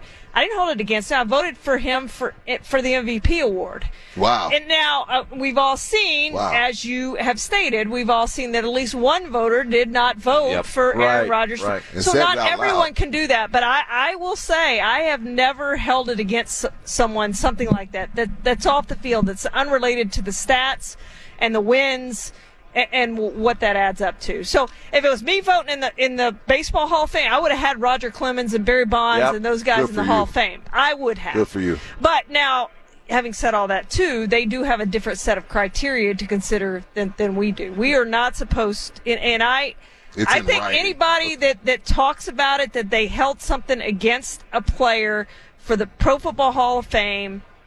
Um, well, I guess we were talking about the MVP award, but for the Pro Football Hall of Fame, if anyone comes out, and I haven't seen anyone do it, but if they come out and said publicly that off the field played a part in their decision, their vote, then then I don't think they should have a should vote because vote that's for not something that should be considered. No, and most of the voters for the Pro Football Hall of Fame that I know that I've been able to talk to. Hang on, Rudy, we're, we're not done yet. Um, uh, no, 'cause I- not leaving. I don't wanna well, hijack well, your well, interview. well, uh, we- we got a we got a few minutes. This Okay, is go this is pre-interview time with Yeah. Charean Williams. I um we get bonus time. I, I, I go back and I appreciate every Pro Football Hall of Fame voter that you talk to feels like, or, or at least says publicly about this oath and the standard that they have, and they don't. But I go back to To. He played on three different teams, and it's hard to get rid of a Hall of Famer once. People did it twice, and I think that played a part in him not making the cuts initially. Was yeah, his stats were all great, but was he a great teammate? Was there issues in the locker room that do, I think, go towards your Hall of Fame eligibility? Would you agree with that? Mm, I think that's still off the field. It- it- I'm not talking about the sit-ups in the In in the the, driveway. driveway. I'm talking about he went in a couple of locker rooms and they could not wait to get rid of him. Right, As great right. as he was, and I get your point, and, and, you know, again, yeah, maybe you do factor that in. Maybe some people do. I don't know. I, I just, I just thought he was a, a first ballot Hall of Famer I'm- and should have probably been in the Hall of Fame. But you know, there's a lot of guys I think probably were first ballot or second ballot Hall. I think Michael Irvin probably had to wait too long. Drew Pearson definitely should have Yeah, waited absolutely. 33 years. Yes, absolutely. And there's a lot of guys like that. We could say that didn't. Now, I'm not saying Drew Pearson was a first ballot, but I don't think he should have waited 33 years. Right. But yes, that some of that, all of that, probably factors into to some people's votes. There's no question. with everything as wide open as it is, Charean, I, their numbers are going to soar past the guys that are already in. Again, y'all have a tough job because I don't know if it makes you a Hall of Famer. Like, because you know, Michael Irvin did it on the team where Yeah. it, it was Emmitt dominant Right. versus a Cooper Kupp. He's Yeah. targeted Yeah. every three Right. snaps. So again, that's going to be a tough job going down the road when you look at the because it's going to be like, of course I have to put him in. He's way past Michael Irvin. He's way past whatever receiver from the '80s. So, but Well- does that make them a Hall of Famer? Well, and it's hard because we had the three receivers who were deadlocked for a really long time. Cris Carter and Andre Reed, Yes. and, Yeah. and I can't who I can't remember who the third was, but they were deadlocked because everybody had their favorite of those three, and and I think it could be that way again. Like right now, like we have three receivers. Uh, who, who are kind of deadlocked in that, and and you do factor in the fact that the stats, you just can't look at receiver stats and Right. go, eh, he should be a Hall of Famer because he's got all these stats. I mean, you know, one one thing when I first got on the committee, one thing they told me was use your eyes. Mm. when you watch the player play, did you see a Hall of Fame player? Mm-hmm. And, and when I watch the likes of Aaron Donald, Von Miller, mm. I see a Hall of Fame player. Yeah, yeah. You know, in their prime, I see a Hall of Fame player. Yeah, That's awesome. More with Charean Williams coming up from Pro Football Talk as we are in LA. Our AA Best Bail Bonds big game coverage from Super Bowl Radio Row will continue. Joe Reinagel, Jason Minix, The Blitz on San Antonio Sports Star, ESPN 1250, 1033 FM.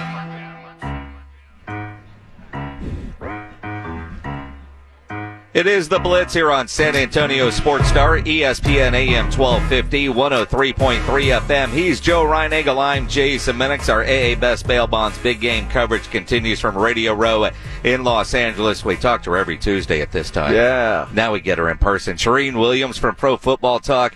Saw you at dinner last night at, at, at a very cool spot in LA, and that's that's always the cool thing. It's like here, you you, you never know who you're going to see, and it's like there's mother football. She's right there.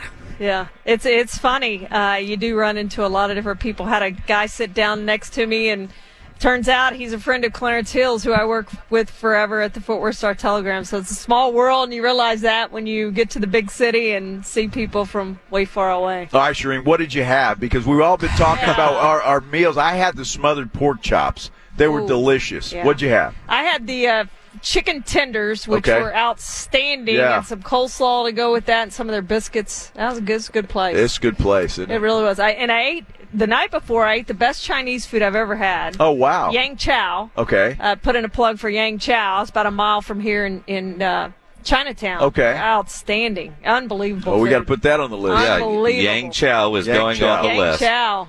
Because I think tonight we're going to Tony's in Redondo Beach, Okay. which I, I think we've been there before, being out here for Cowboys Yeah. training camp, and we always the last night before we leave go to L.A. for for the night just because it's easier than Yeah. uh, trying to drive to LAX from Oxnard. Yeah. But uh, uh, but I think we've been to Tony's or near Tony's, but in that area I think is where we're going tonight. You But- see, food is very important to us. Uh, it's very important to me too. I haven't decided on dinner tonight. There's a lot of good places around Yes. here, though. Uh, with the place we were at last night, go again. Yeah. You know, just Well, get, get something the, different. I- but I think the Lakers play here tonight, right? Yes, Yeah, so it's it's gonna gonna be be- a little crowded down here. Well, they play the Bucks, so that's a big game tonight. Yes, Yeah. very big game. Yeah. It's it's going to be interesting. All right, we were talking earlier with Rudy about the Hall of Fame. Did we just bypass the five years for Tom Brady and put him in on Sunday? Uh, well, he talked yesterday about maybe coming back. know. He doesn't know how he's going to feel, and et cetera, et cetera. So, you know what they haven't worked out is whether he's going to be cut or whether they're going to put him on the reserve retired list. So, the, he, right now he's on the Bucks roster. He has another year on his contract. That's what's going to be interesting, and that to me is what they're probably negotiating at this point. So we got the $15 million payment last Friday, the deferred signing bonus money that everybody screwed up that he wasn't going to get paid that money. Right. He was pay or he was to be paid that 15 million, but he owed him 16 million uh, in in signing bonus money that he wasn't going to make in his contract for next year. So I don't know. You know, I was on a conference call with Jason Licht, the the GM, and he said we'll work. You know, we're working it with this agents and we'll work this out. So I'm sure that's all part of the negotiations of maybe they let him keep the the 15 the 16 million that he owes back. So that would be t- basically t- what 20, 31 million dollars. Yeah. Uh, maybe they let him keep that and go, okay, you keep the, the $31 million, um, well, 15 of which he's already earned, so he has to keep that. But so basically, they'd be giving him a check for, for $16 million. And in return, we put you on the reserve retired list as opposed to cutting you. I don't know if that's going to happen, but it makes sense to me because if I'm the Buccaneers, I don't want to cut him. If I'm Tom Brady, I want to be cut. So then if I want to come back, say Aaron Rodgers is playing for the Packers, gets hurt in week 17 or 18 next year, maybe Tom Brady says, I'll pull a Eric Weddle. I'll go back and because you know he's going to stay in shape. Oh, yeah. I'll go back and play Week 18, and then and play in the postseason, and maybe win, win me another Super Bowl. So you know he wants that option if he's not going back to the Buccaneers to, to be able to go somewhere if he decides to return. Tony Romo did that. If you remember, Cowboys still held his rights, but he wanted them to cut him, and they did. So they relinquished their rights to him, cut him. He never came back, but that opened the door for him to return to any team at any time. That's going to be interesting to see, and I, I got to believe that Tom Brady. I mean, nobody expects a, a player to play as long as he Right. have, and at the at the level that he plays at. But I could see him coming back, so he had to Yeah. take a look at that Bucks team and say, "Well, that Yeah. might just not be my best opportunity." And he's just keeping all the cards on the table. I think. Yeah, and, and it's smart to do that. I mean, you know, why wouldn't you um, to have an opportunity to come back to be a Brett Favre? And you're right. I, I was just looking at, at the stats the other day, and I'm like, wow, if he really goes out, like he went out on top.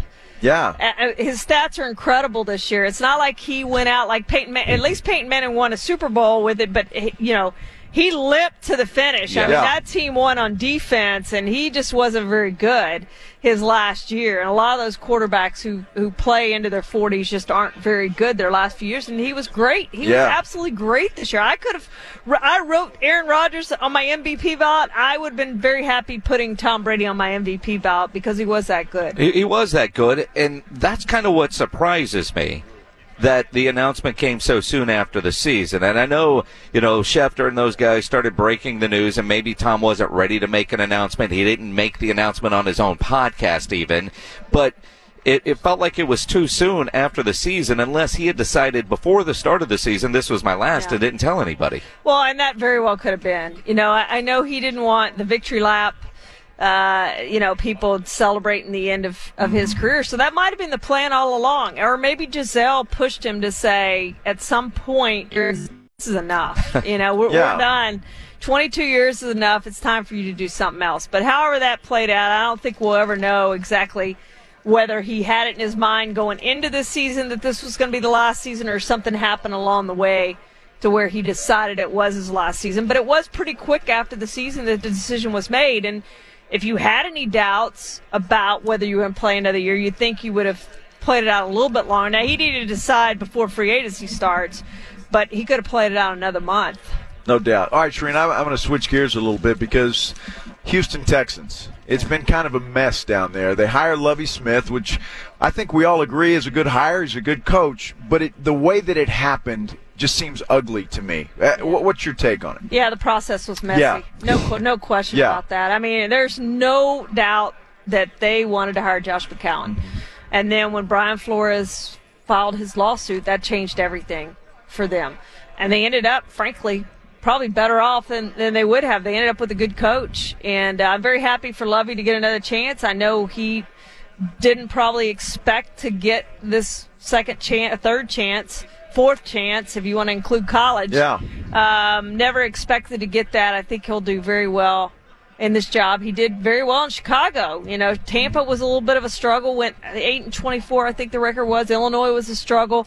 Um, and, and they're not going to turn it around overnight, but, but he knows how to be successful in the NFL. And, and I think, you know, Pep Hamilton will help the offense and some things that they did. But think about this. If, if Jack Easterby and Nick Caserio had gone to Cal McNair the day after the season ended and said, "Hey, we want to pay 20 million to pay off David Culley to hire Lovie Smith." You think Cal McNair is going to sign off on that? There is no possible way No. he's signing off No. on that. You could have kept David Culley if you were going to make this Right. move, and they didn't.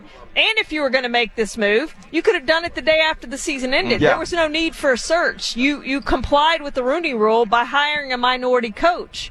So you didn't have to have this whole search. So that's why there's zero doubt that they wanted Josh McCown and the Brian Flores lawsuit changed everything. Was it McNair and Easterby and Caserio changing their mind, or do you think there was some pressure pressure from Roger Goodell in the NFL office in light of the lawsuit too, dude? you- Well, hopefully they're smart enough to figure out we can't do this. well. I, I don't know that they are smart enough. I, I added the, the but there. Yeah.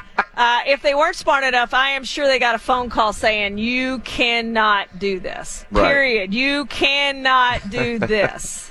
And the fact that it is such a dumpster fire during the press conference today, the fire alarms are Yeah. going off. Right. Yeah. It was I mean, the irony, right? Par for the course. You know, Charean, we all know about the, you know, and the, and talking about the Brian Flores lawsuit. Obviously, you know, there's some issues there with, with the hiring process. But what disturbs me even just as much as that is people or him uh, accusing people of paying him to lose games. I Yeah. mean, that really concerns me when you're talking about the integrity of the game. Well, and I don't know if Lovie Smith was asked about this in his press conference, but he probably should have been in light of everything we're talking about because they tanked. If you go back, that game against the Saints, they were up by 11 at halftime. They needed to lose to secure the number one overall pick. They absolutely tanked the game. They pulled players out of that game. Josh McCown, by the way, was the starting quarterback. Pull, pull players out of that game at halftime so that they would lose to the Saints in the last week of the season. They secured the number one overall pick to select Jameis Winston. Now, I, I'm not saying Lovie was, was paid to do that, but I am saying tanking exists in the NFL, and that's Yeah. a prime example of tanking and what we're talking about that teams do lose to secure top draft picks. So yeah, I mean that that's bothersome, especially where the legalization of gambling has gone Yes. and is going. Um, I think that's very, very troubling for the league, and it's something they're going to have to investigate, and it may cost a lot of people uh, jobs and perhaps ownership of a team. When you think about the idea of tanking to get the number one pick, the way the NFL does it, the more you lose, the higher your draft pick. Mm-hmm. W- w- does the NFL need to look at going to an Yes. NBA lottery type situation? No question. And I think they're going to, in light of all this, I think they're going to have to do that. and I don't know why they wouldn't want to do that because with everything else they've done, the co- you think about the combine and uh, all these extracurricular things that are nothingness that they the draft the the you know everything like the NFL could do, throw people out there. The skills competition and they're going to light it up. So if you have this 30 minute production of you know hey who's going to get the you Yep. know NBA style Yeah. think about the ratings they're going to Oh, yeah. for this thing. It would be incredible. Yeah, so you- yeah absolutely. They and I think they have to now. I don't think there's any question. I think they have to do that. Yeah, when you look at this, and obviously Roger Goodell has got a lot of things that he's juggling right now. Um, how do you think he's doing as the commissioner of the NFL? No, he's got a lot of dumpster fires Yeah. going right now that he's trying to put out, and tomorrow's going to be interesting in that press conference. Um, you know, I, I I like him a lot, and and I think he's a good people person, and I think he's a good person overall. Um, and I think he wants to do the right thing. Sometimes it's hard to do the right thing, especially when you're answering uh, to, to 32 owners. Yeah. You're, you know, as Mike Florio likes to point out, you're the pincushion uh, for those 32 oligarchs, uh, and they're putting them put those you know pin. You you take it. You take it for everybody. Um, so it's hard, and it's a hard position to be in. But he's paid well to, Yeah. to do that job. But now he's he's got a lot on his plate right now, and I don't know if the uh, NFL has been in this situation before with the Washington football team situation that's ongoing, uh, and the uh, the Texans situation, and then what we see um, w- with the Rooney Rule and all of that stuff. I mean, and, and now the lawsuit with with Brian Flores. So it's just it's one crisis after another right now, and he's got to figure out how to line these crises up and, and get over these crises, and, and it's it's a hard place to be. I, I don't know if they've ever been in this position, truly. Yeah, I don't think so either. And, and you go back to the Mark Cuban quote. You guys remember it probably, I don't know what it was, six, seven, eight years ago when he said hogs get slaughtered. Yeah, yeah, Yeah, yeah. I, I, you, you start to wonder if, if the, this is part of the hog getting slaughtered. Well, it could be, and the NFL is uh, by far king right now No of question. all the professional sports, and you hate to see this because there is such a fan interest in the game. There's no question about it. But then you have these things that just kind of chip away at what they're doing. Yeah. But there's no unlike question baseball, all these dumpster fires isn't driving any fans away. No, it's not. It's, it's No, more it's not. conversation. Hell, it's Yeah. great for our business. Absolutely. Right, no question about that. Yeah, truly. Charean Truly. Williams from Pro Football Talk, reader there, watcher on Peacock. So much to talk with you about, Charean, but we're we're running out of time. So next week we'll actually dive into the Cowboys off season and what we think they might do. Sounds so great. one of these years when we're here, they're actually in the game. Yeah, maybe. Maybe. One of these. One of these years. Yeah. Charean, thank you for stopping by. Great seeing you at dinner. Good seeing you in person. Thank you guys. Appreciate, y'all it. having me Shir- on. Charean Williams from uh, Pro Football Talk joining us here on the Blitz. The wrestler, the Miz, The Miz. is going to join us coming up in about 30 minutes or so as we continue here from Radio Row in Los Angeles. Hey guys, it's Rudy J. Your home for sports talk is right here on San Antonio Sports Star, ESPN 1250 and 1033 FM. It is the Blitz here on San Antonio Sports Star, ESPN AM 1250, 103.3 FM. He's Joe Reinagel. I'm Jason Minix in Los Angeles. Our Radio Row coverage brought to you by AA Best Bail Bonds, Texas Cheer Liquor, Nearside App, and Southern Recipe Small Batch Pork Rinds. The Miz is going to join us coming up at 6.30. Uh, let me turn your microphone Yeah, on. thank you very much. Looking forward to that. I have no idea who this guy is. He's a wrestler. Uh, the business card says WWE Superstar. There you go. That's all you need to know. Which means he's a great actor Yes. and a great athlete.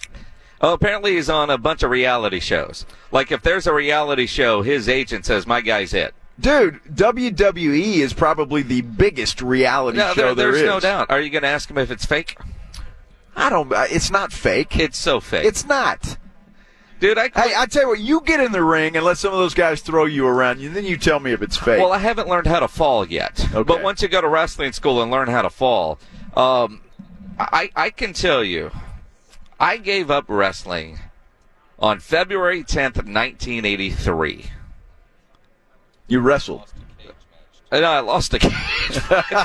no, we, you know, it, it was uh, my birthday, and my dad got us front row tickets for the uh, uh, what was it? The old WCW uh, coming coming out of of uh, Dallas. It was the Freebirds against the Von Erichs. Oh wow! And, and and the weird thing is, I think David Von Erich was fighting over in Japan that night and got got he died. Right. That you Right, know. right. But while we were there. Um, the the Freebird with uh, with all the long blonde hair, Michael Hayes or whatever his name was, right? So Michael Hayes was just beating the crap out of Kerry Von Erich. It was my favorite. Had him in a headlock. It was just beating him and beating him, and then all of a sudden, you know, Kerry's face is just all bloody, and and then Kerry gets up and throws something out of the ring, and a razor blade lands about two feet from my feet. Yeah. And I realized it was fake.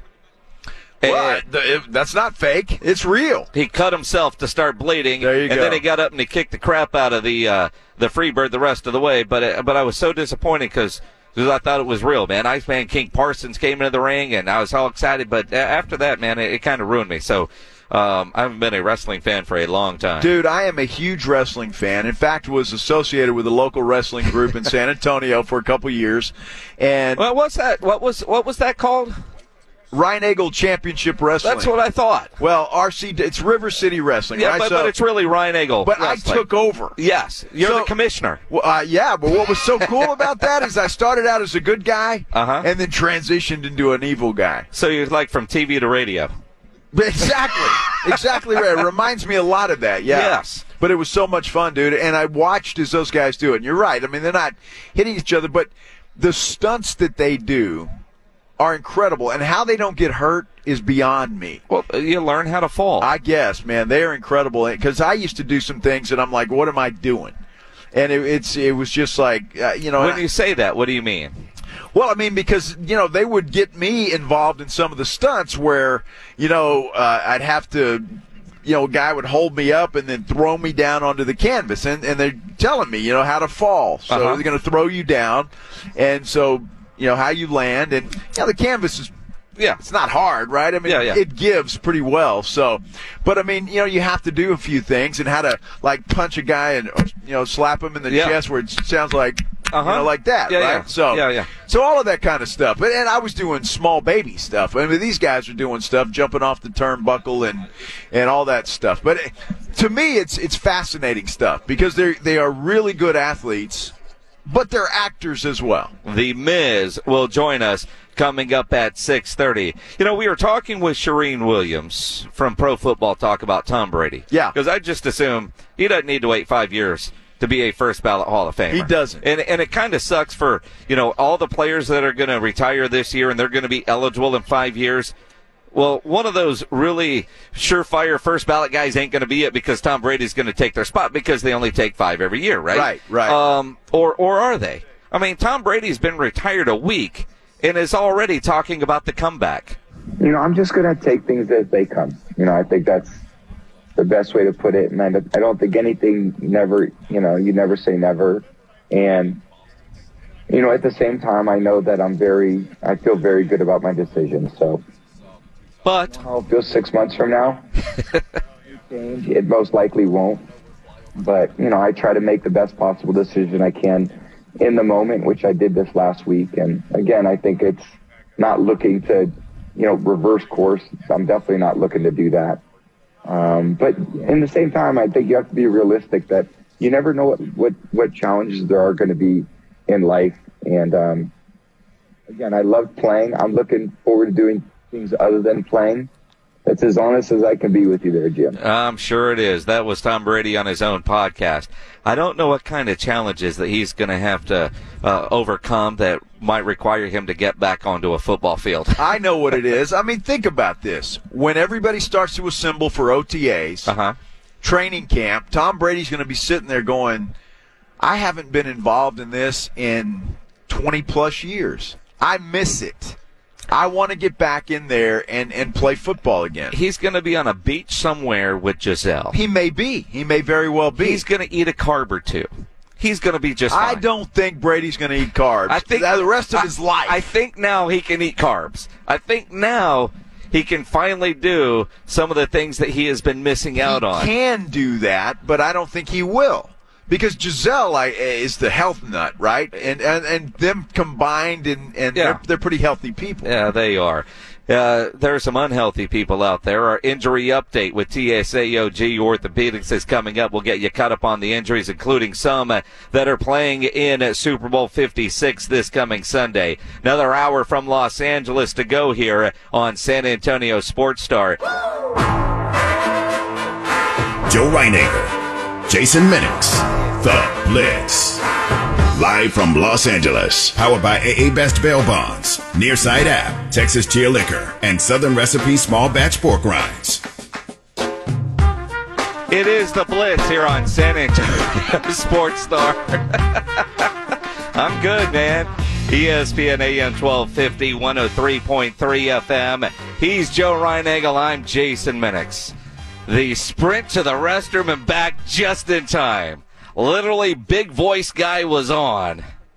Dude, as we've I already, sat down. We've already seen on this trip that you can move when you want to. okay, when you want to move, you can move.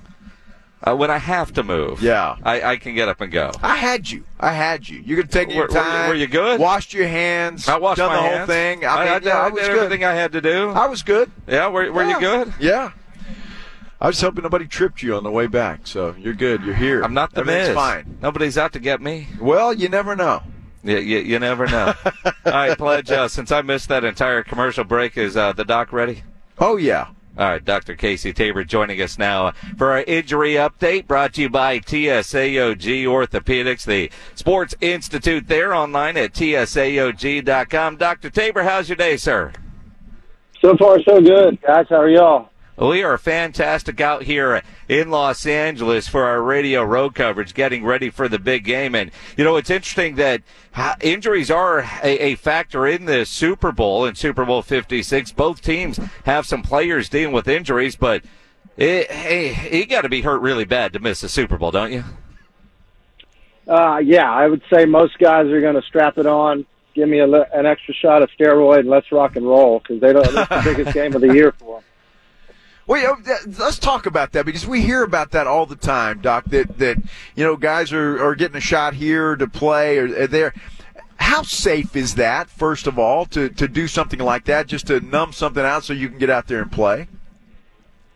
Well, I think there. I think there's two sides to it. One side is is you got to look at it from a standpoint of when these guys have an opportunity to make their most amount of impact, both financially and um, and as their job. You know, to be as good as they can be on the biggest stage and the biggest platform. So, I think it, you treat the the, col- the high school. I mean, the uh, pro sports gets treated a little bit different than say a high school kid that's a sophomore in high school that has a similar injury. You might hold him out. Where this this professional player has a bigger opportunity to not only financially reimburse himself but also push him forward professionally. And so it, they get treated a little bit different, but but you have to take that into consideration. You don't want to numb something up that is going to cause significant further damage. So it's it's injury dependent. Now, when you look at the uh, tight end for the Cincinnati Bengals, CJ, with the last name I'm going to butcher. Um, yep. He, he gets carted off of the AFC Championship game. I mean, Uh, they say it's a sprained MCL. He says there's no way in hell he's going to miss the biggest game of his life. But when you get carted off two weeks later and you see how bad that injury looked, even if he is out there on the field on Sunday, how effective is he going to be or can he be? So you see, like, so both the tight ends on both sides had MCL injuries. So it's largely based on the grade of sprain. So those are typically graded one, two, and three. If you have a grade one sprain, basically the structure of the ligament is still intact. So those guys often can get back within two weeks. You brace them up to help protect it, but within two weeks, a lot of times they're back on the field. Um, when you start getting into grade threes, they're out usually a minimum of a couple of months and sometimes need surgery and the grade twos are usually four to six weeks. So I'm guessing he's on the milder side of the grade one sprain if he's planning on playing because unlike, um, like you remember, um, oh, the, the running back that was with the Rams that played, that was from the Georgia, um, um, Gurley. Remember Yeah, they Todd were Gurley. shooting him up all all during the playoffs that year. Well, he had an arthritic knee, which you can shoot that up, and they do pretty well. These these ligaments are harder to shoot up and harder to truly numb up because a lot of times it's a stability issue, and they don't trust it. and so they can't make the cut. So as long as he has a grade one MCL sprain, um, I think he, there's a real good likelihood that one or both of those guys are going to play. You know, and I think you're referring to to uh, Tyler Higbee as well, Yeah. the Los Angeles Rams tight end, who has the same problem. But Sean McVay earlier was saying it doesn't look good for him. Uh, and again, I, you just talked about the grades, and I'm not sure what that is. But obviously, coaches have a tendency to play some games with the other coach, right? Well, you know, you, you better prepare without Tyler Higbee because uh, he's not going to play. And then all of a sudden he shows up. Yeah, I I just wonder as a doctor you know, I would assume you guys kind of err on the side of caution when that happens, and but uh, the advice would have to be, but I guess he can play if he needed to. Is that something that a doctor would say?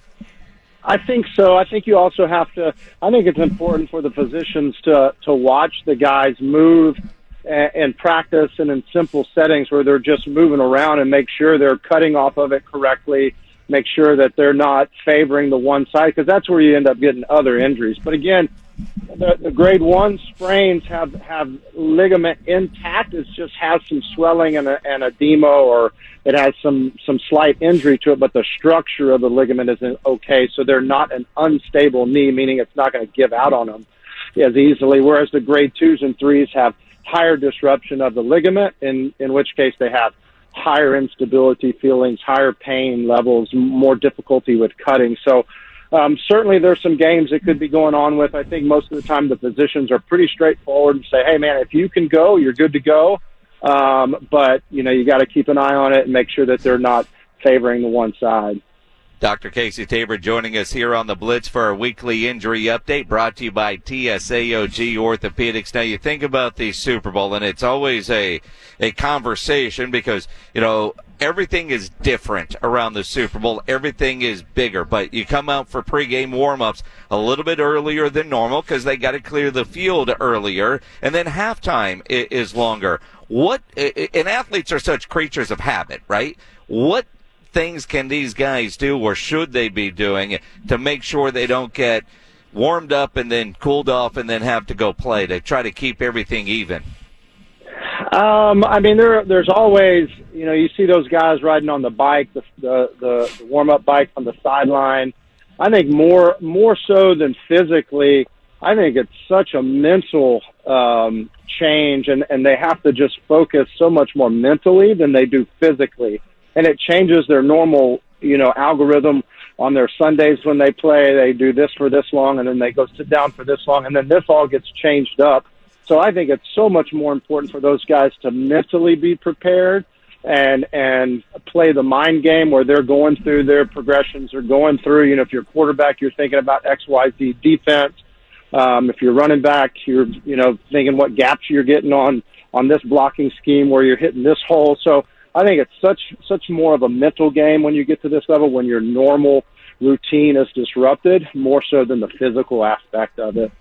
Yeah, doctor. Let me let me ask you this because I've always heard and, and, and people have told me that that stretching, uh, a good stretching routine is is key, right, to avoiding injuries, and especially with these guys with the way their muscles are and stuff like that. I mean, just tell us how important is that, especially for an athlete that's about to go out and play in the biggest game of his life.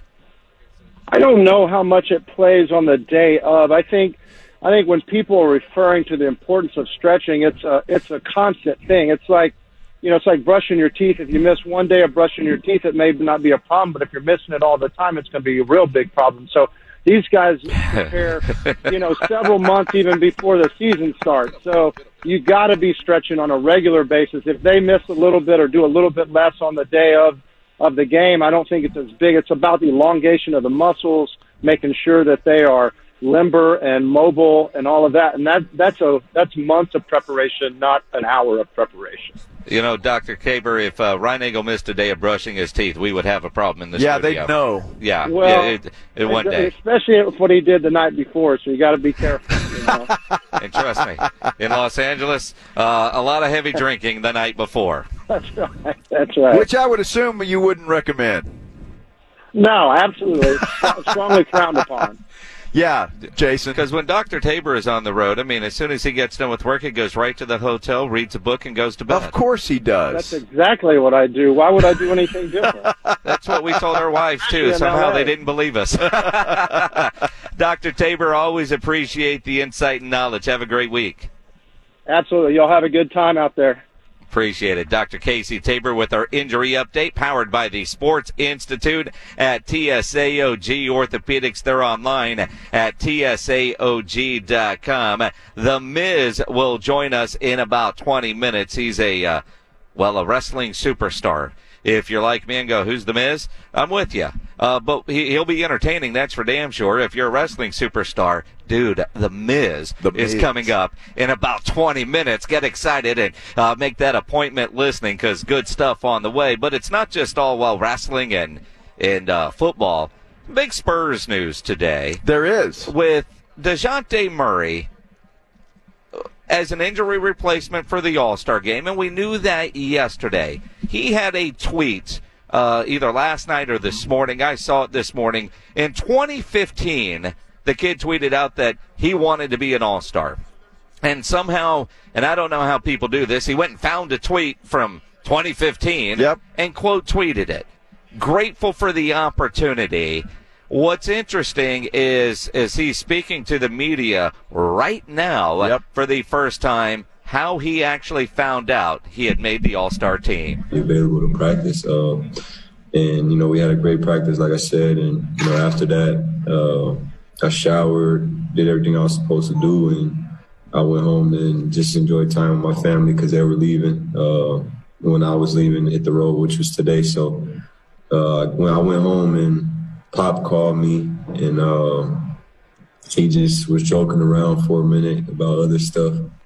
And then he just told me that, you know, um, I'm going to Cleveland, I'm an all star. And I just broke down uh, with my family, uh, broke down crying with my family and stuff. And it just was a, a real moment, uh, you know, just for them to see and hear that and, you know, just everything I've been through, you know, not even just me, just my family. You know, we dealt with a lot, you know, uh, since I was really, really young all the way to now. Uh, still do it a lot, you know, so it's good to just see some blessings just coming through to good people. Uh, you hear that the authentic response. I'm sure hearing that when he didn't make the team initially, he was pissed. I don't know if he was pissed, Dude, Jason. I, I Disappointed. pissed. Uh, I, I, I'm, I'm saying for, and it doesn't matter that he's there as an injury replacement. It matters that he's there. And, you know, I was thinking about this because, you know, me and two other people apparently watched the Pro Bowl over the weekend. I was watching on an airplane. Yeah, you were. Out here to Los Angeles. And you're seeing all these guys that are in the Pro Bowl and, you know, a lot of them that actually played in whatever that was, because I can't call it a football game, where there is some sort of replacement. And, and a lot of people decided, well, I want the honor. I was selected, but I ain't going to go play. Dak Prescott. Um, but what it does mean to those guys, we can crap all over the quality of the game, but the idea that you've been recognized as an all-star, one of the best of the best, and what it means, that is pure. That is gold from DeJounte Murray. No, it's absolutely gold, and it is, and, and it's it's well deserved for the young man because we have talked about that before, saying he should make it. You know, you look at the list of guys that were ahead of him that that he didn't get in originally. Uh, you, you know, it's hard to make an argument that any of those guys should come out. But when Draymond Green came out, and the good thing about pro athletes, because Micah Parsons did this just the other day with uh, Cooper Kupp, right? Saying he right now is the best football player in the NFL. Well, whether that's true or not is beyond the point. The fact that one of your peers came out and said, you are this, or you deserve this, I think means more to those guys than anything that any coach can say, any analyst can say. That's the most, that's the best compliment that those guys can get. Well, and, and again, I, I, I'm I'm happier for Dejounte today than I was yesterday. Hearing that, hearing him talk about you broke down and cried. The the sense of relief or the excitement or whatever, however you you, you know it hits you. It's like, yeah, you're, I, I'm an all star, and you know, pop calls. We're talking about some other things. All right, coach. All right, uh, what? Yeah. what? Yeah. And and you know, you get the sense that that Pop knew that too. So while Pop has said leading up to that he doesn't talk about it, and you know, it's it's not a conversation piece or whatever. Clearly, Pop knew the importance of that selection to one, make sure he was the one that called him, not have somebody else in the organization let him know, not shoot him a text, not let him see it on Twitter, not, you know, like Pop wanted that moment, which I appreciate. Absolutely. You've got to appreciate that. Pop does a pretty good job with point guards, right? Tony Parker, DeJounte Murray, that's a pretty good job, and a couple of big names there. But I'm happy for DeJounte Murray. You know, coming into the draft, when he came into the draft, people were leery of him. They had heard things that maybe he was a problem. Uh, his work ethic was not that great. I have never seen that from day one with DeJounte Murray. He came into this program with a chip on his shoulder, and he has worked his tail off to get to where he is today. And, and I like to see people like that rewarded, and I'm very happy for DeJounte Murray. Absolutely. Now, as we're here on Radio Row, a guy that I I'm I don't think he's here, because I saw a picture of him. Uh, how old is Jimmy Johnson? Seventy whatever years old. Yeah, something like that. Dude posted a photo on Twitter earlier, Yeah. shirtless on the on the water, holding Troy Aikman's eight beer. I didn't need to see that. No, but you know, when you when you're 70, to be able to do that, I, I mean, at what point do you get to the age where you don't give a damn? Well, he doesn't, anymore, obviously. right? But he still cares about a whole lot of things because you know, apparently from the boat while having a couple of eights. He called into the herd with, with Colin Cowherd. And even though he's, you know, getting all the accolades from, from Jerry Jones now, he told Colin today that Jerry just refuses to admit that he's ever wrong. Well, yeah, Jerry, he doesn't ever want to admit that he's wrong, you know, and so he's going to hang with whoever, Jason Garrett or whoever, and try to make it work. And you know, I think he he really values the talent on that team such that he feels like McCarthy can be successful and he can improve, especially with Dan Quinn and uh, with Kellen Moore with the assistants that he's got. You know, it, it, it's interesting because he did stick with Jason Garrett long time, ten years, too long. Yeah, right.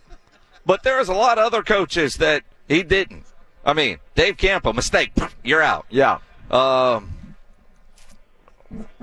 who was the other guy? I'm, I'm trying to think. Uh, Chan Gailey. Yeah, yeah, yeah, yeah. That dude at one point was head coach of America's team. That guy. Uh, you're out. Wade Phillips. Wade Phillips, Yeah, yep. you know, Jason Garrett is the only one that he's really stuck with. Well, I think Jason Garrett was, he really liked Jason Garrett. They had a good relationship, and I think, um, and you know, you would know that. I mean, somebody you feel comfortable with, somebody you like a lot, you maybe give them a little more rope than you would give somebody else that you're not as close to. And I think that's what happened with Jerry Jones. But I don't think that happens with Mike McCarthy. I don't Um, either. You know, he's going to give him this this year coming up, and I, I believe it's Super Bowl or bust. I really do believe it's Super Bowl or bust. And if he does not take the Cowboys to the promised land, he's done. Super Bowl next year is in Arizona. Yes. Just saying. It That- is. And that is also Cowboys country. So, I mean, there's an opportunity there. And, and you're right. And you know what? Quite frankly, I hope the hell that Mike McCarthy feels that pressure. That He it- has it- to. it's Super Bowl or bust. You know, because Dan Quinn is there. Um, you know, Sean Payton is going to be available. By the way, I watched that Sean Payton movie the other night on the recommendation of Joe Reinagel. Yes. It's not bad. But if you've got other things to watch, watch that. No, you've got to see this because he- you know what I got out of it? Sean Payton is a jerk. Well, I mean, okay, yes. You were surprised by that? Yes. I can't believe that. I was. Shocking. I was. I mean, if Kevin James, and you have to assume that he played that part like that, uh, I mean, he's a jerk. So that's what I got out of it. Now, maybe he's changed. I don't know. Perhaps. I'm not sure. But I think that Super Bowl win went to his head. And he was, he's a typical coach, right? He sunk his entire life into being a coach. But when he was suspended, and did what he did, with this movie's all about, he was a jerk. Well, I mean, he he the, the He was a jerk. dude. He got suspended. You think he's coaching those little kids wearing all his Saints gear? He was, or Kevin James you, was. You know, I mean, yeah, I mean, it was it's it, again, there. I think there are a lot of liberties in in, in that movie. I don't think that Sean Payton rolled back into his office, moved the Lombardi Trophy out of the way to put the Little League Trophy up. I- I mean, probably not, but the way he treated his assistant in the first part of that movie And that poor is girl. probably true. yeah, I agree with that. right. 100%. So, and and that wasn't very nice. It, okay. it, it was. I'm surprised that John Payton signed off on that. To, to be honest, exactly what. And he's in the movie. Well, a very quick cameo. yeah. Yeah, very quick cameo. But you know, maybe if you're going to make a movie about you know a part of your life, which he did, you want it to be accurate, right? Transparent. So I think that's what he was thinking. But you know, that's kind of what I was. That's what I was most surprised about in that movie, and it was a funny movie. Kevin James is funny, but what what really surprised me was the the attitude of Sean Payton. Yeah. I think he's Bill Belichick, you know, Junior. I don't know if it's that far, but I think most coaches are that way, and I got to believe at one point Jimmy Johnson was that way. Now, one of the things that is going to be one of those off-season discussions, and we will get into it quite a bit in the weeks to come as you get ready for free agency, because the Dallas Cowboys do have a ton of decisions to make. Now, right now you're hearing a lot about is it going to be DeMarcus or is it going to be Randy Gregory? And, you know, it's that time of year where Stephen Jones, who, you know, he plays bad cop to Jerry Jones being good cop when it comes to we're going to have to make some tough decisions because he's the one that spends more time negotiating with all the agents and working out the contracts. Jimmy Johnson was asked by the herd, "What would you do with Zeke Elliott?" Yeah, I, I- think with his contract, it's going to be difficult to deal him. It's going to be difficult to release him. And they've got to live with him. But you're right. Uh, Pollard was a better running back most weeks uh, this year. Um, the other thing is, you know, you talk about the tight end, you know, whether or not they can keep him or not, probably not. Uh, and then you talk about Cooper. You know, Amari Cooper is the best route runner they have, the Yes. most dependable receiver they have when he's healthy. Uh, CeeDee Lamb just wasn't utilized enough. Like in in the uh, last game that they lost, he was only targeted a couple of times. You got one of the more exciting receivers in the entire league, and you don't target it. You throw to a tight end that's going to give you ten yards. Uh, so there were some issues, especially there, you know, in that last ball game. It ain't Zeke, it's Kellen. That's what I heard. That's not what you heard. That's not what you heard. You heard that Tony Pollard is the better running back. That's what you heard. Well, I- from I- Jimmy Johnson. Oh, but again, though, what I'm also hearing is what we've been saying with his contract. What do you do? Well, You're, you're, you're kind of stuck with that for a uh, year. You switch roles. How about that? You switch roles, maybe. Maybe Pollard is the lead back and Zeke comes in to relieve him. Look, Zeke Elliott, since he got his contract, has not been the same Zeke Elliott that was drafted by the Dallas Cowboys. Not at That all. is a that is a fact, and any even the most diehard Cowboy fans 100% agree. Right. So, but then I want to look when he says that CeeDee Lamb wasn't utilized enough. Yes, part of that is Kellen Moore, but do not let Dak Prescott off the hook because part of that is his problem too. I, I, I don't disagree with you, but when you look at the schemes and the way that offense is running, we even talked about it with Troy Aikman last week.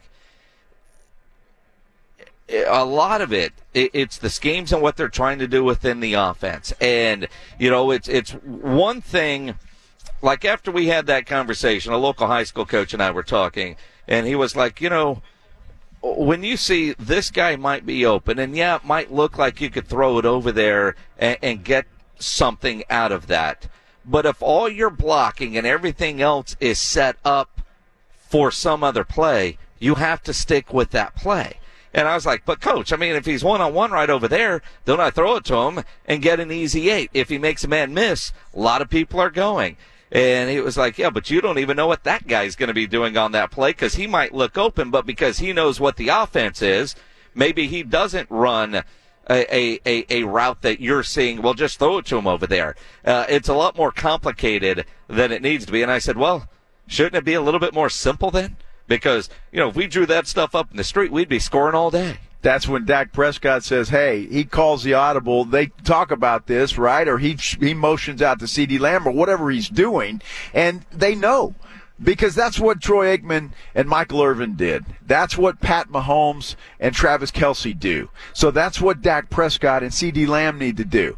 So get out your rocking chair, pat Dak on the back, give him his pacifier, and let him go to sleep. Dude, he doesn't need to go to sleep. He, he needs to, he needs to wake up from the nap and, and ready to go. Cowboy fans coddled Dak Prescott like I've never seen any NFL quarterback coddled in my entire life. He is on Twitter at Joe Ken Yes, Spy. he is. The Miz is going to body slam that crap. Coming up next here on the Blitz from Radio Row in Los Angeles. Predict the perfect score and win $50,000. We want more money. Presented by Yeah, Dietz more Tractor. Guess now and win at sasportstar.com.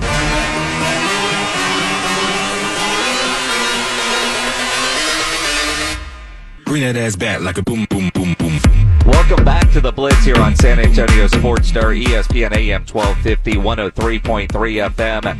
In LA on Radio Row, or AA Best Bail Bonds. Big game coverage continues. He's Joe Reinagel. I'm Jason Minix. He's the Miz. I am the Miz. You are the Miz. I am the Miz. Are you sure? I, I sometimes have to check my ID. It doesn't say Miz. It says Michael Mizanin, but then I see the Miz in there, and I'm like, oh, I must be the Miz. Dude, you you look sharp. I mean, you dressed up. For I the did occasion. dress up for this occasion. You a really three-piece suit. Don't mind if I do. I flew in Wow. From Denver, Colorado, because we had Monday Night Raw last night, and uh, flew in in this suit, and then came right here. And obviously, you guys just woke up out of bed Well, of and course, came here. yeah. Dude, it's 6.30 at night. But, you know, the beautiful thing about that is that they hand out deodorant over there from Old Spice for a reason. They realize it's a confer- uh, convention center full of dudes that are wearing the clothes from yesterday. Yes, they are, except for me. Except for you. uh, although, dude, it's your shoes, man. No, it's got to be the shoes. Uh, My wife got me some Louboutins, so I have to wear them. it's like you're gonna look nice. You're gonna look nice on Radio Row. I'm like, babe, no one on Radio Row. you don't see the people. You just hear them. Well, well, that's it. Although I've noticed since you've been out here, you know, like a lot of guys are wearing their Nikes and their kicks. Guys notice that. All the ladies love your shoes. Yeah, exactly. That's that's, uh, My wife knows that's what well she's doing. That's a that's a vet move. Thank you. Yeah, absolutely. Yeah. Tell us a little bit about what's going on. I mean, you are an exciting dude to watch. Oh, thank you. Yeah, we actually have WrestleMania coming to Dallas. So it's very close to where you guys are Right, at. yep. right. Uh, if you want to drive on up, April 1st, 2nd, 3rd, and 4th is basically an entire week. So on Friday, we have Friday Night SmackDown at the American Airlines Arena in Dallas. Uh, then you have WrestleMania, which is our big, like, kind of like Super Bowl, World Series, NBA Finals. This is what we have. We have the WrestleMania, and it's the most interactive with a crowd audience. Uh, it's April 2nd and 3rd, Saturday and Sunday. You're not going to want to miss it. It's a two day event. Uh, tickets are still available. If you want to watch it live, uh, you can stream it on Peacock. And uh, it's something to be remembered. And then on the 4th, we have Monday Night Raw, which is at the American Airlines Arena. So it's an entire just collection of a weekend that you're not going to want to miss. When you look at who's the guy you hate the most Right now? right now? Uh, I think uh, maybe well last last night Rey Mysterio really uh, angered me, who is Yeah. a WWE legend, Right. One of the best in the ring, one of the best technicians. I just can't stand how you know. Underhanded tactics, right? Yeah. We've seen bad guys do underhanded tactics, Uh-huh. but when good guys like Rey Mysterio does an underhanded tactic, he's applauded for it. He's he's praised for it. But if someone like myself does something that's underhanded, I am called a cheater. Dude, he tripped you. Exactly. And he, and he was appla- and people applauded him. Yeah. And said, "Great job, Rey. We love you for it." Not a happy person about that. Well, I mean, you don't have instant replay. You can't have them go back and look and problem say is the we officials just- suck. We- yeah, I mean, in the NFL, you have instant replay. It doesn't really work that well, does true. it? Very- so, very true. I mean, you know, and, and you go from there. All right, so he's who you hate today because of what happened last night in, in Denver. But when you guys are traveling around, who's the one guy you really personally just can't stand? Forget the storylines, but who's the guy that you just hate when you have to deal with them on the road? I mean, honestly, I, I drive kind of by myself. Uh-huh. Um, I kind of like to have that time to just, you know, relax a little bit because my life is very hectic. It's nonstop between WWE and our show Miz and Mrs. Yeah. on the USA Network. I don't know if you knew Yeah. about that show, but yeah, we have a reality show, my wife and I, that, that starts airing in June, and that is a lot of work. It's a lot of. Uh, you might just think, oh, it's just cameras and you're just filming your life. No, it's like we we we need cameras around. You know, our kids. You know, trying to be the best dad and parent I could possibly be. So I really don't have time for all that drama and try to find like if there's someone that aggravates me, I literally don't even pay attention to them. That's a good idea. And honestly, most people will say it's me. I'm the person that nobody likes. How did you get into wrestling? How, was that something you always wanted to do? As a kid growing up, you know, you never could think that you could become a WWE superstar. I mean, yeah, when I was a kid, my heroes were like Ultimate Warrior, Yeah. Hulk Hogan, Andre the Giant. They were larger than life, six seven of pure solid muscle. How am I going to be able to do that? And once I got on a show called The Real World mm-hmm. on MTV, mm-hmm. I started realizing, you know, maybe if I if I set my mind to it, maybe I can do something like that. Because when I was in Ohio, when I was in Parma, it's like you go to college. After college, you go back to Cleveland, Ohio, and you just live your life. You find a job, you find a family, and that's what you do for the rest of your life. But once I got in the real world, it kind of took me out of that that that spiral, and it kind of brought me to say, you know what? I want to be a WWE superstar. I'm going to set out to do it. I moved to Los Angeles, started doing a wrestling school, acting classes, improv classes, everything I thought that could help me. You know, I needed all the tools I could possibly get to become a WWE superstar. And then a couple years later, I got my opportunity. And you know, some people say it's like when opportunity and preparation presents itself, that's that's luck. He is WWE superstar The Miz joining us here on the Blitz in LA for uh, Super Bowl Radio Row. Now, obviously, you're an athlete. Thank you. But yeah, well, I mean, yeah, yeah, but growing up, yeah, I mean, you did. Did you wrestle in high school I in, Ohio? wrestle. I Uh, played basketball, baseball, football. I swam here. I was captain of the cross country team, captain of the baseball team too.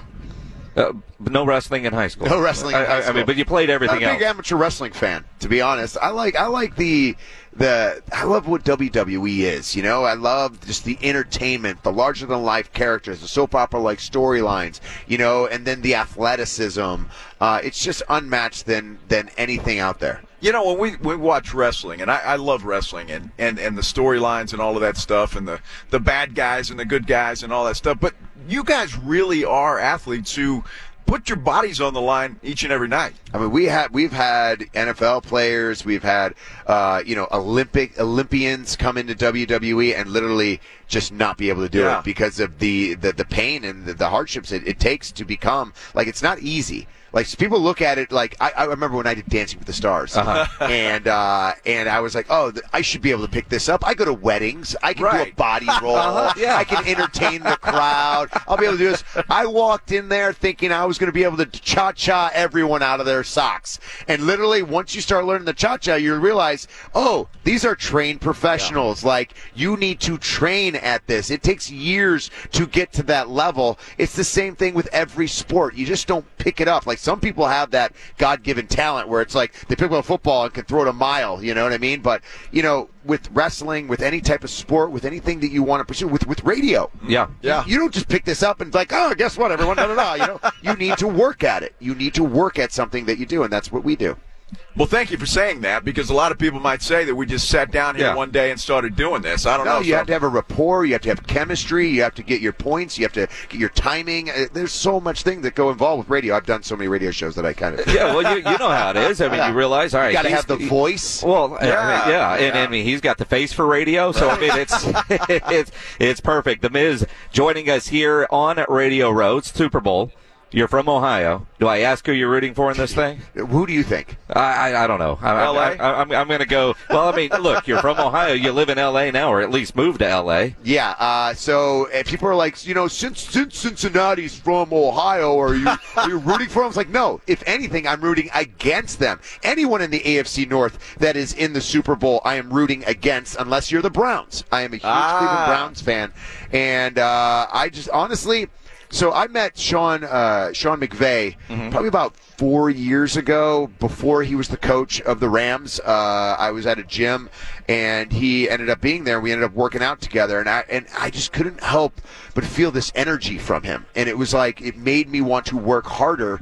And I barely knew. I, I just met him, like, Yeah. and we just, you know, kind of started talking there, and I was like, wow, this guy Now he's going to be the head coach of the Rams. Like, if this guy can motivate me, this guy's going to be able to motivate anybody. And then the memory on this guy is absolutely incredible. It is. untouchable. And then you add on like an Aaron Donald, a Von Miller, all the the talent that the Rams have. I mean, I honestly think it's going to be a blowout. I honestly can't wait to just watch the commercials and the halftime show because I think this game isn't going to be fun to watch. Like Burrow is going to be running around. And granted, he is great under pressure. There's no doubt he has weapons, but man, that that that defensive front is going to be something to watch.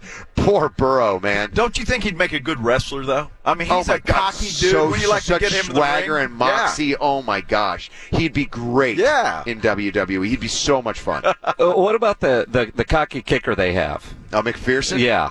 Yeah, I mean, I like him too. Honestly, I, li- I like any player that has a little. You know, it's funny. We say it's cocky. Well, I say it's personality. Right. Well, What's wrong with having a little personality No, and a little I confidence? I, I, like, cocky and confidence, not arrogance, and, Yeah. and, there, and there is a difference. Well, you're talking to a person who's very arrogant, and cocky, and egotistical in WWE. But, but you do very well doing that. Thank So you that's very good. much. That's yes. good. But honestly, I, I do love like a person with personality. Like some people don't like OBJ.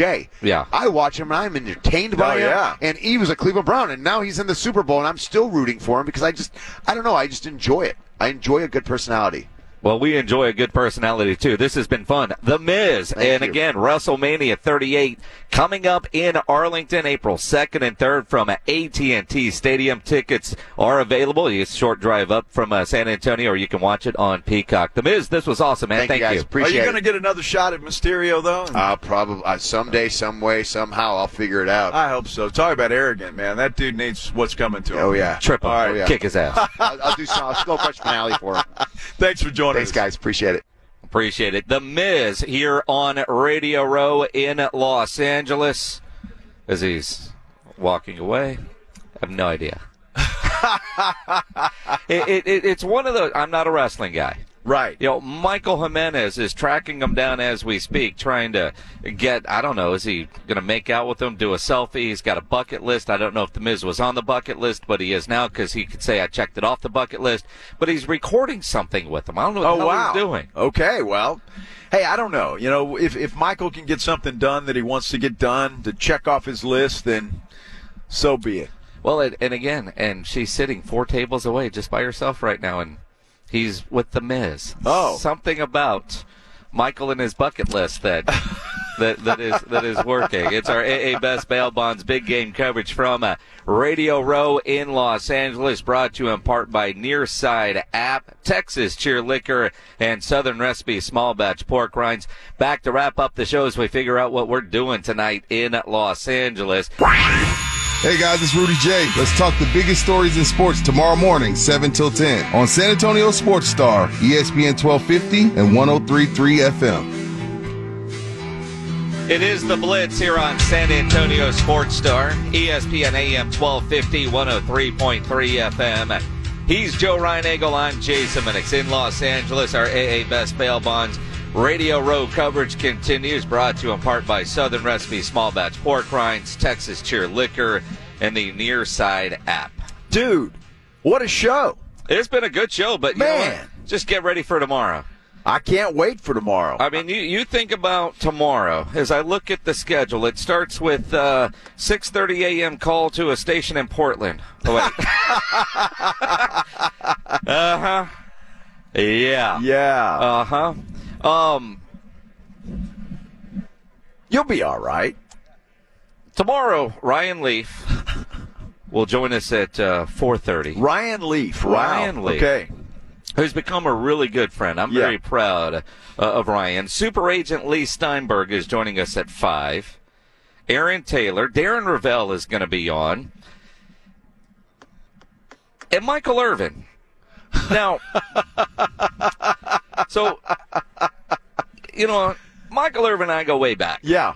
right?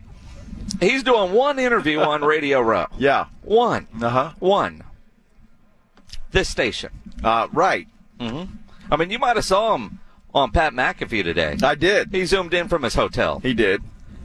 Well, Michael Irvin's going to be at this table tomorrow. Yes, he is. Now it's kind of in the middle of the day, so I got it on schedule. We're going to play it at 5:30. Okay. But we also get Emmitt later in the week. Right. So we're going to be good teammates. And We let- are. And let Rob and Rudy talk to uh, Michael Irvin. See, and what's going to happen is they're going to get done at 8 tomorrow morning, LA Right. time. Yeah. They're going to come home and they're going to sleep right through it, like the test. Ah. You know?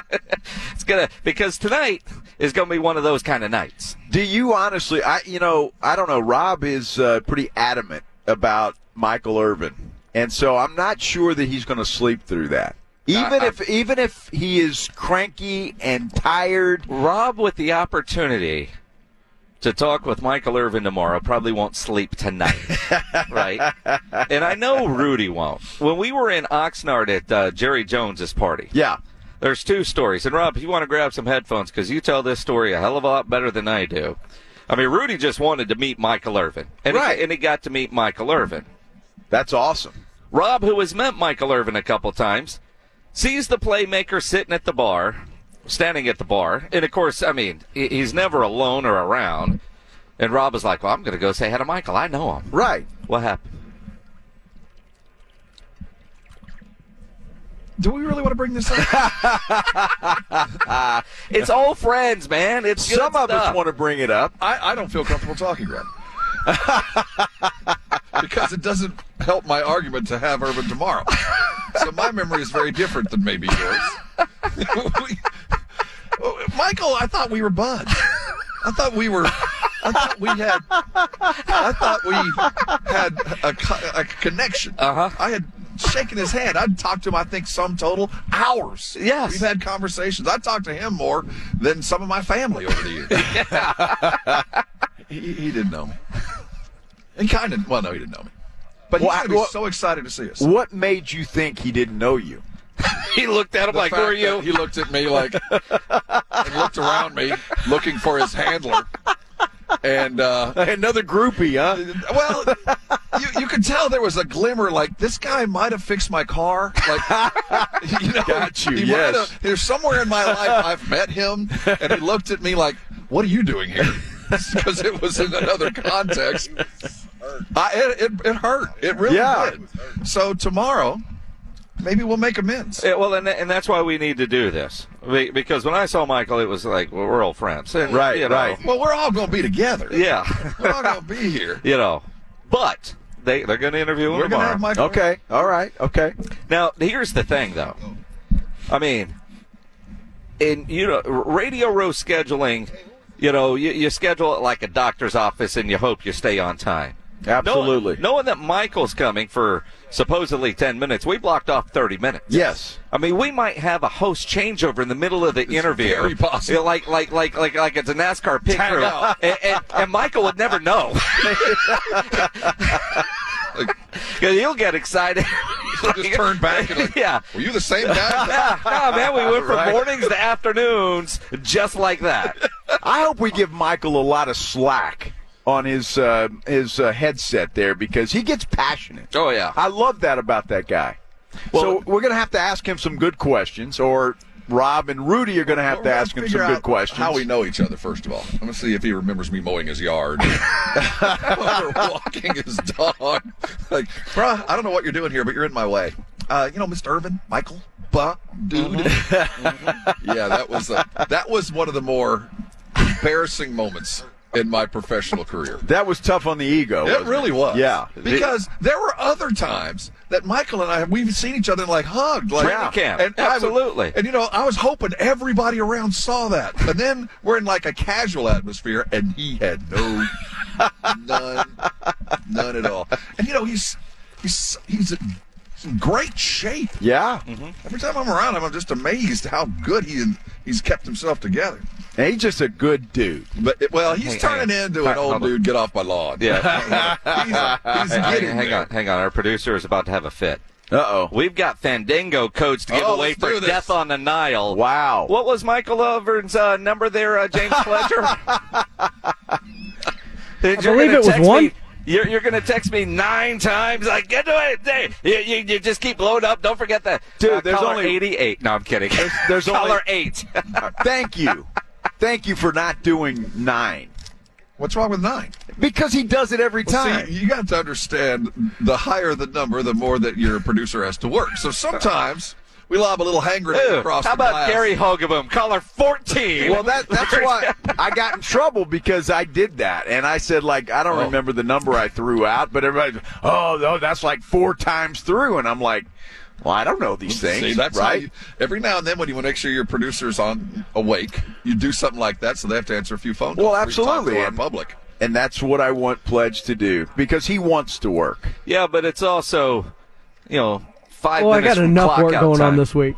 Yeah, he's, he's you ain't not got- working. Hold on, let, let- let me hear those phones ring, man. Let me let me let me hear them ring. Death on the Nile. This is a great movie, by the way. A remake of Agatha Christie. Uh-huh. Uh, It is going to be a worthy. So caller number eight. That's easy. You've already got right? eight All dials. right, all right. The- the- the- where where you at, Pledge? Uh, how many how many answers? Uh, how many calls do you have? My Yeah, next one's the winner. There we go. I Uh, hope you dial all right. quickly. So, caller, next one, you are going to be the winner. Pleasure saying, I don't care what the hell the host says, is the first one I decide to answer. Congratulations, caller eight. Uh-huh. That's Yeah, exactly that's a great point because is. we wouldn't know. We could say caller 15, and the first one, he could say, "Oh, we have a When winner." we're in studio, we do know. Right. When we, we see the calls. But when we're out here, we have no clue. Yep. All right, Pledge, what, what are we doing on time? He's about Are- are- to show are- you are- the countdown. Uh, well, well, look at this. My world clock thing has stopped at 451.40. All right, you're giving me a countdown. That means we got to go. Uh, R&R tomorrow morning, hopefully bright and early from L.A. Yeah.